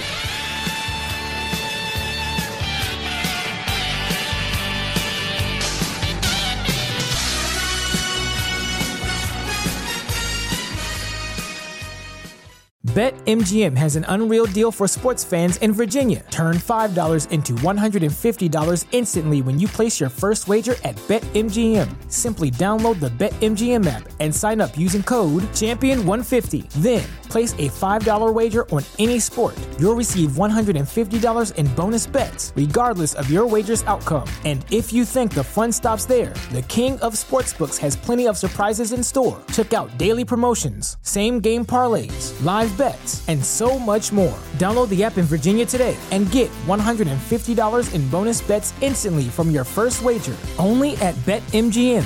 BetMGM and GameSense remind you to play responsibly. See BetMGM.com for terms. 21 plus only. Virginia only. New customer offer. Subject to eligibility requirements. Rewards are non-withdrawable bonus bets that expire in 7 days. Please gamble responsibly. Gambling problem? Call 1-800-GAMBLER. Promotional offer not available in Washington, D.C. What's so special about Hero Bread's soft, fluffy, and delicious breads, buns, and tortillas? These ultra-low net-carb baked goods contain zero sugar, fewer calories, and more protein than the leading brands, and are high in fiber to support gut health. Shop now at Hero.co.